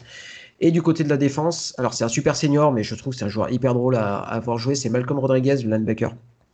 Donc euh, lui, c'est, ça va être sa sixième année, cinquième année, enfin bref, super senior. Euh, avec un, il a un passé de, de lutteur. Euh, donc voilà, donc c'est un mec qui va mettre des gros plaquages et qui a même fait un, un passage dans l'équipe de lutte de, d'Oklahoma State euh, il, y a, il y a deux ans là, pour, euh, pour se renforcer, et cetera et cetera. Euh, donc voilà. Gus euh... Non, c'est, c'est juste pour parler de la lutte. Il faut dire en fait aux éditeurs qu'Oklahoma State a une super équipe de lutte et en particulier aussi dans la Big douze. Il me semble que Iowa est une des meilleures facs du pays et que souvent bah, les championnats universitaires se jouent euh, au stade euh, d'Iowa devant des dizaines de milliers de spectateurs et ça fait partie vraiment de l'identité de cette conférence. Tout à fait. Donc la, Iowa qui joue, euh, qui joue en, euh, qui joue en, en fait, Big douze, en Big douze, en, enfin qui joue, qui, qui, qui lutte en Big douze euh, pour la lutte. Euh, et la rivalité Iowa-Oklahoma State est la plus importante, euh, plus que plus que Bedlam, c'est la plus importante en, en, en college wrestling. Euh, donc voilà. Donc pour la petite anecdote, hein, le, le coach d'Oklahoma State c'est John Smith, euh, double médaillé d'or aux Jeux Olympiques en lutte, euh, triple médaillé euh, médaillé d'or aux Championnats du Monde, dont un à Clermont-Ferrand. Voilà. Donc là, il est médaillé d'or à Clermont-Ferrand, notre ami John Smith. Euh, voilà. Donc voilà, vous pourrez raconter ça dans, dans vos soirées familiales. Je pense que ça fera sensation. Tout est possible. Vous aviez vous aviez vu un mec qui était parti à la W W E aussi. Euh, non, non, non, on n'a personne à W W E, je crois pas. On a, on a par contre, on a, on a de merde, comment il s'appelle Cor- Cormier, euh, merde, comment il s'appelle le mec ah ouais, qui Cormier, était à... ouais, Daniel Cormier. Ah ouais. Ah ouais, c'est Oklahoma State, euh, lutte au Oklahoma State. Non, tu confonds avec Jack Swagger qui était euh, oui. malheureusement chez les, chez l'autre fac d'Oklahoma. Ah donc, oui, je... oui, merde, désolé. Encore une fois. Là, tu, tu cherches vraiment la merde toi, aujourd'hui.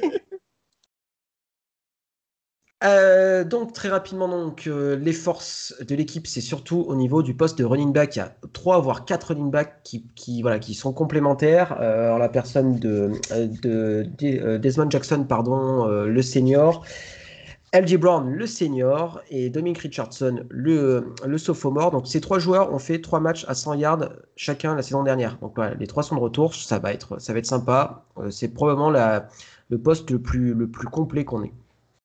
Les autres forces de l'équipe en défense, c'est la secondary avec euh, Colby Harvell-Peel et Trey Sterling qui sont peut-être le, un, un des meilleurs duos de, de safety du pays et qui sont draftables. Alors bon, après, euh, je, vous prenez ça au sens large du terme, hein, mais euh, ils, devraient, euh, ils devraient pouvoir jouer un N F L un jour.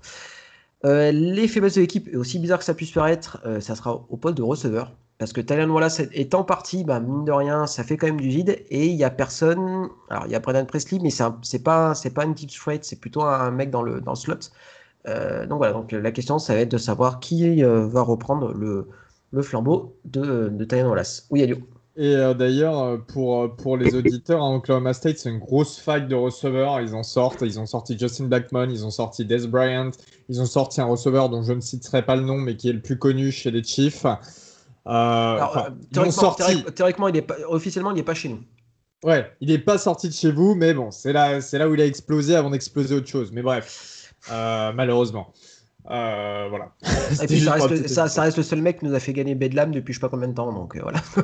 en, en voilà, Bedlam deux mille quatorze vous cherchez euh, vous cherchez euh, Tyreek Hill punt return et, et, et vous voyez une des actions légendaires de, de l'histoire de la fac d'Oklahoma State. Allez, on passe du côté du calendrier.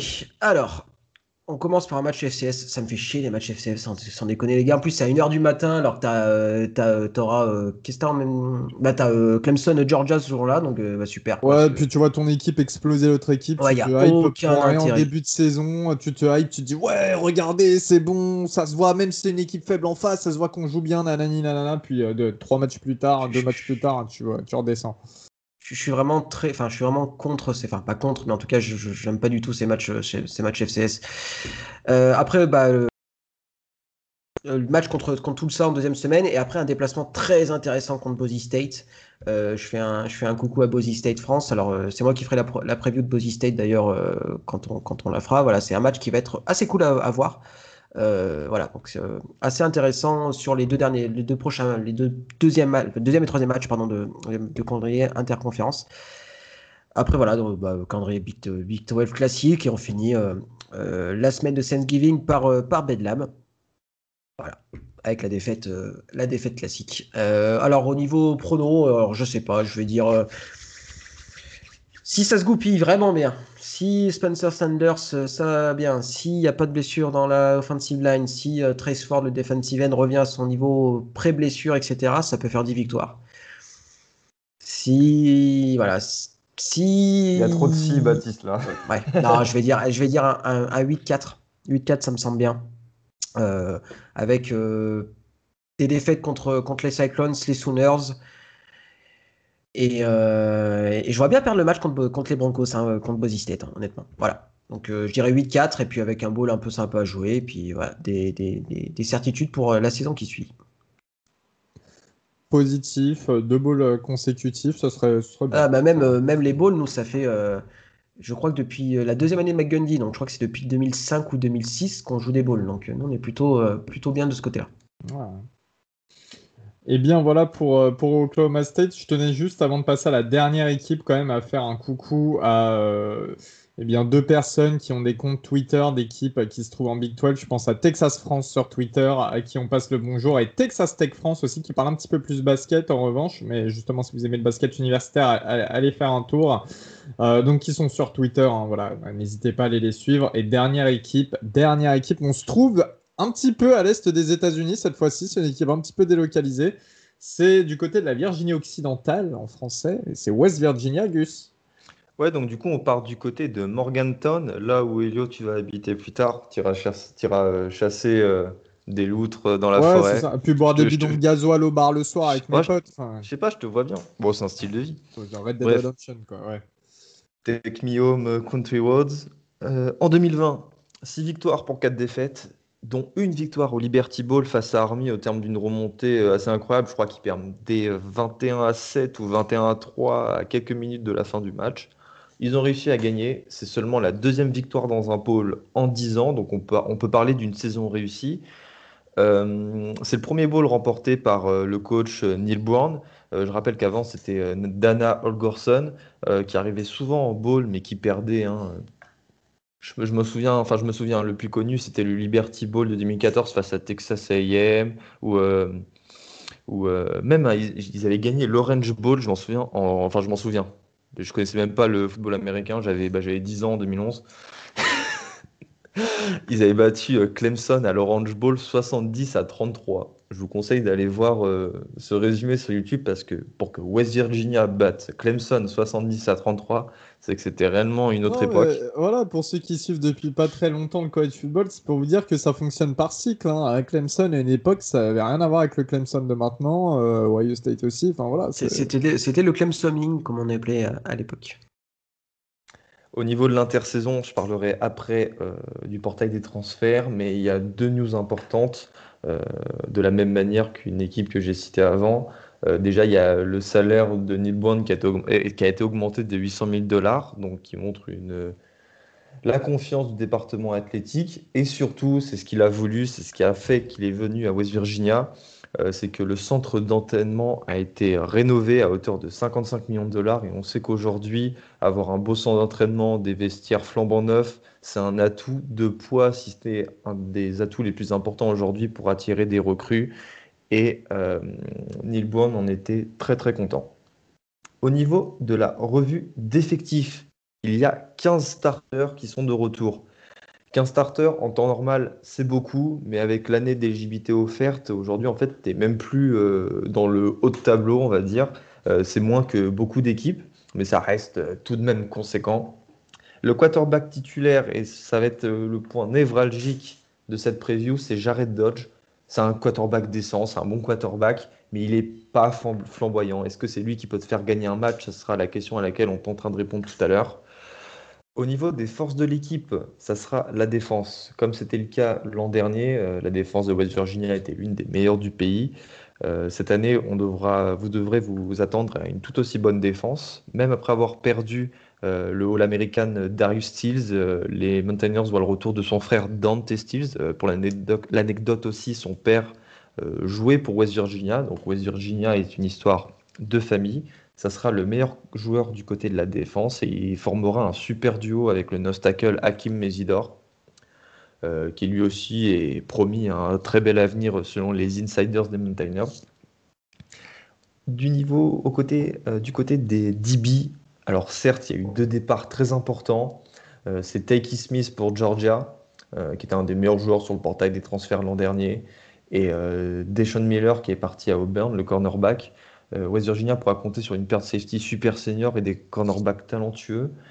Et l'an dernier, West Virginia était l'équipe qui allouait, qui permettait le moins de yards à la passe de tout le pays. Donc c'est vous dire la performance. Et je pense qu'on devrait assister à une défense similaire cette année au vu des joueurs qui vont revenir.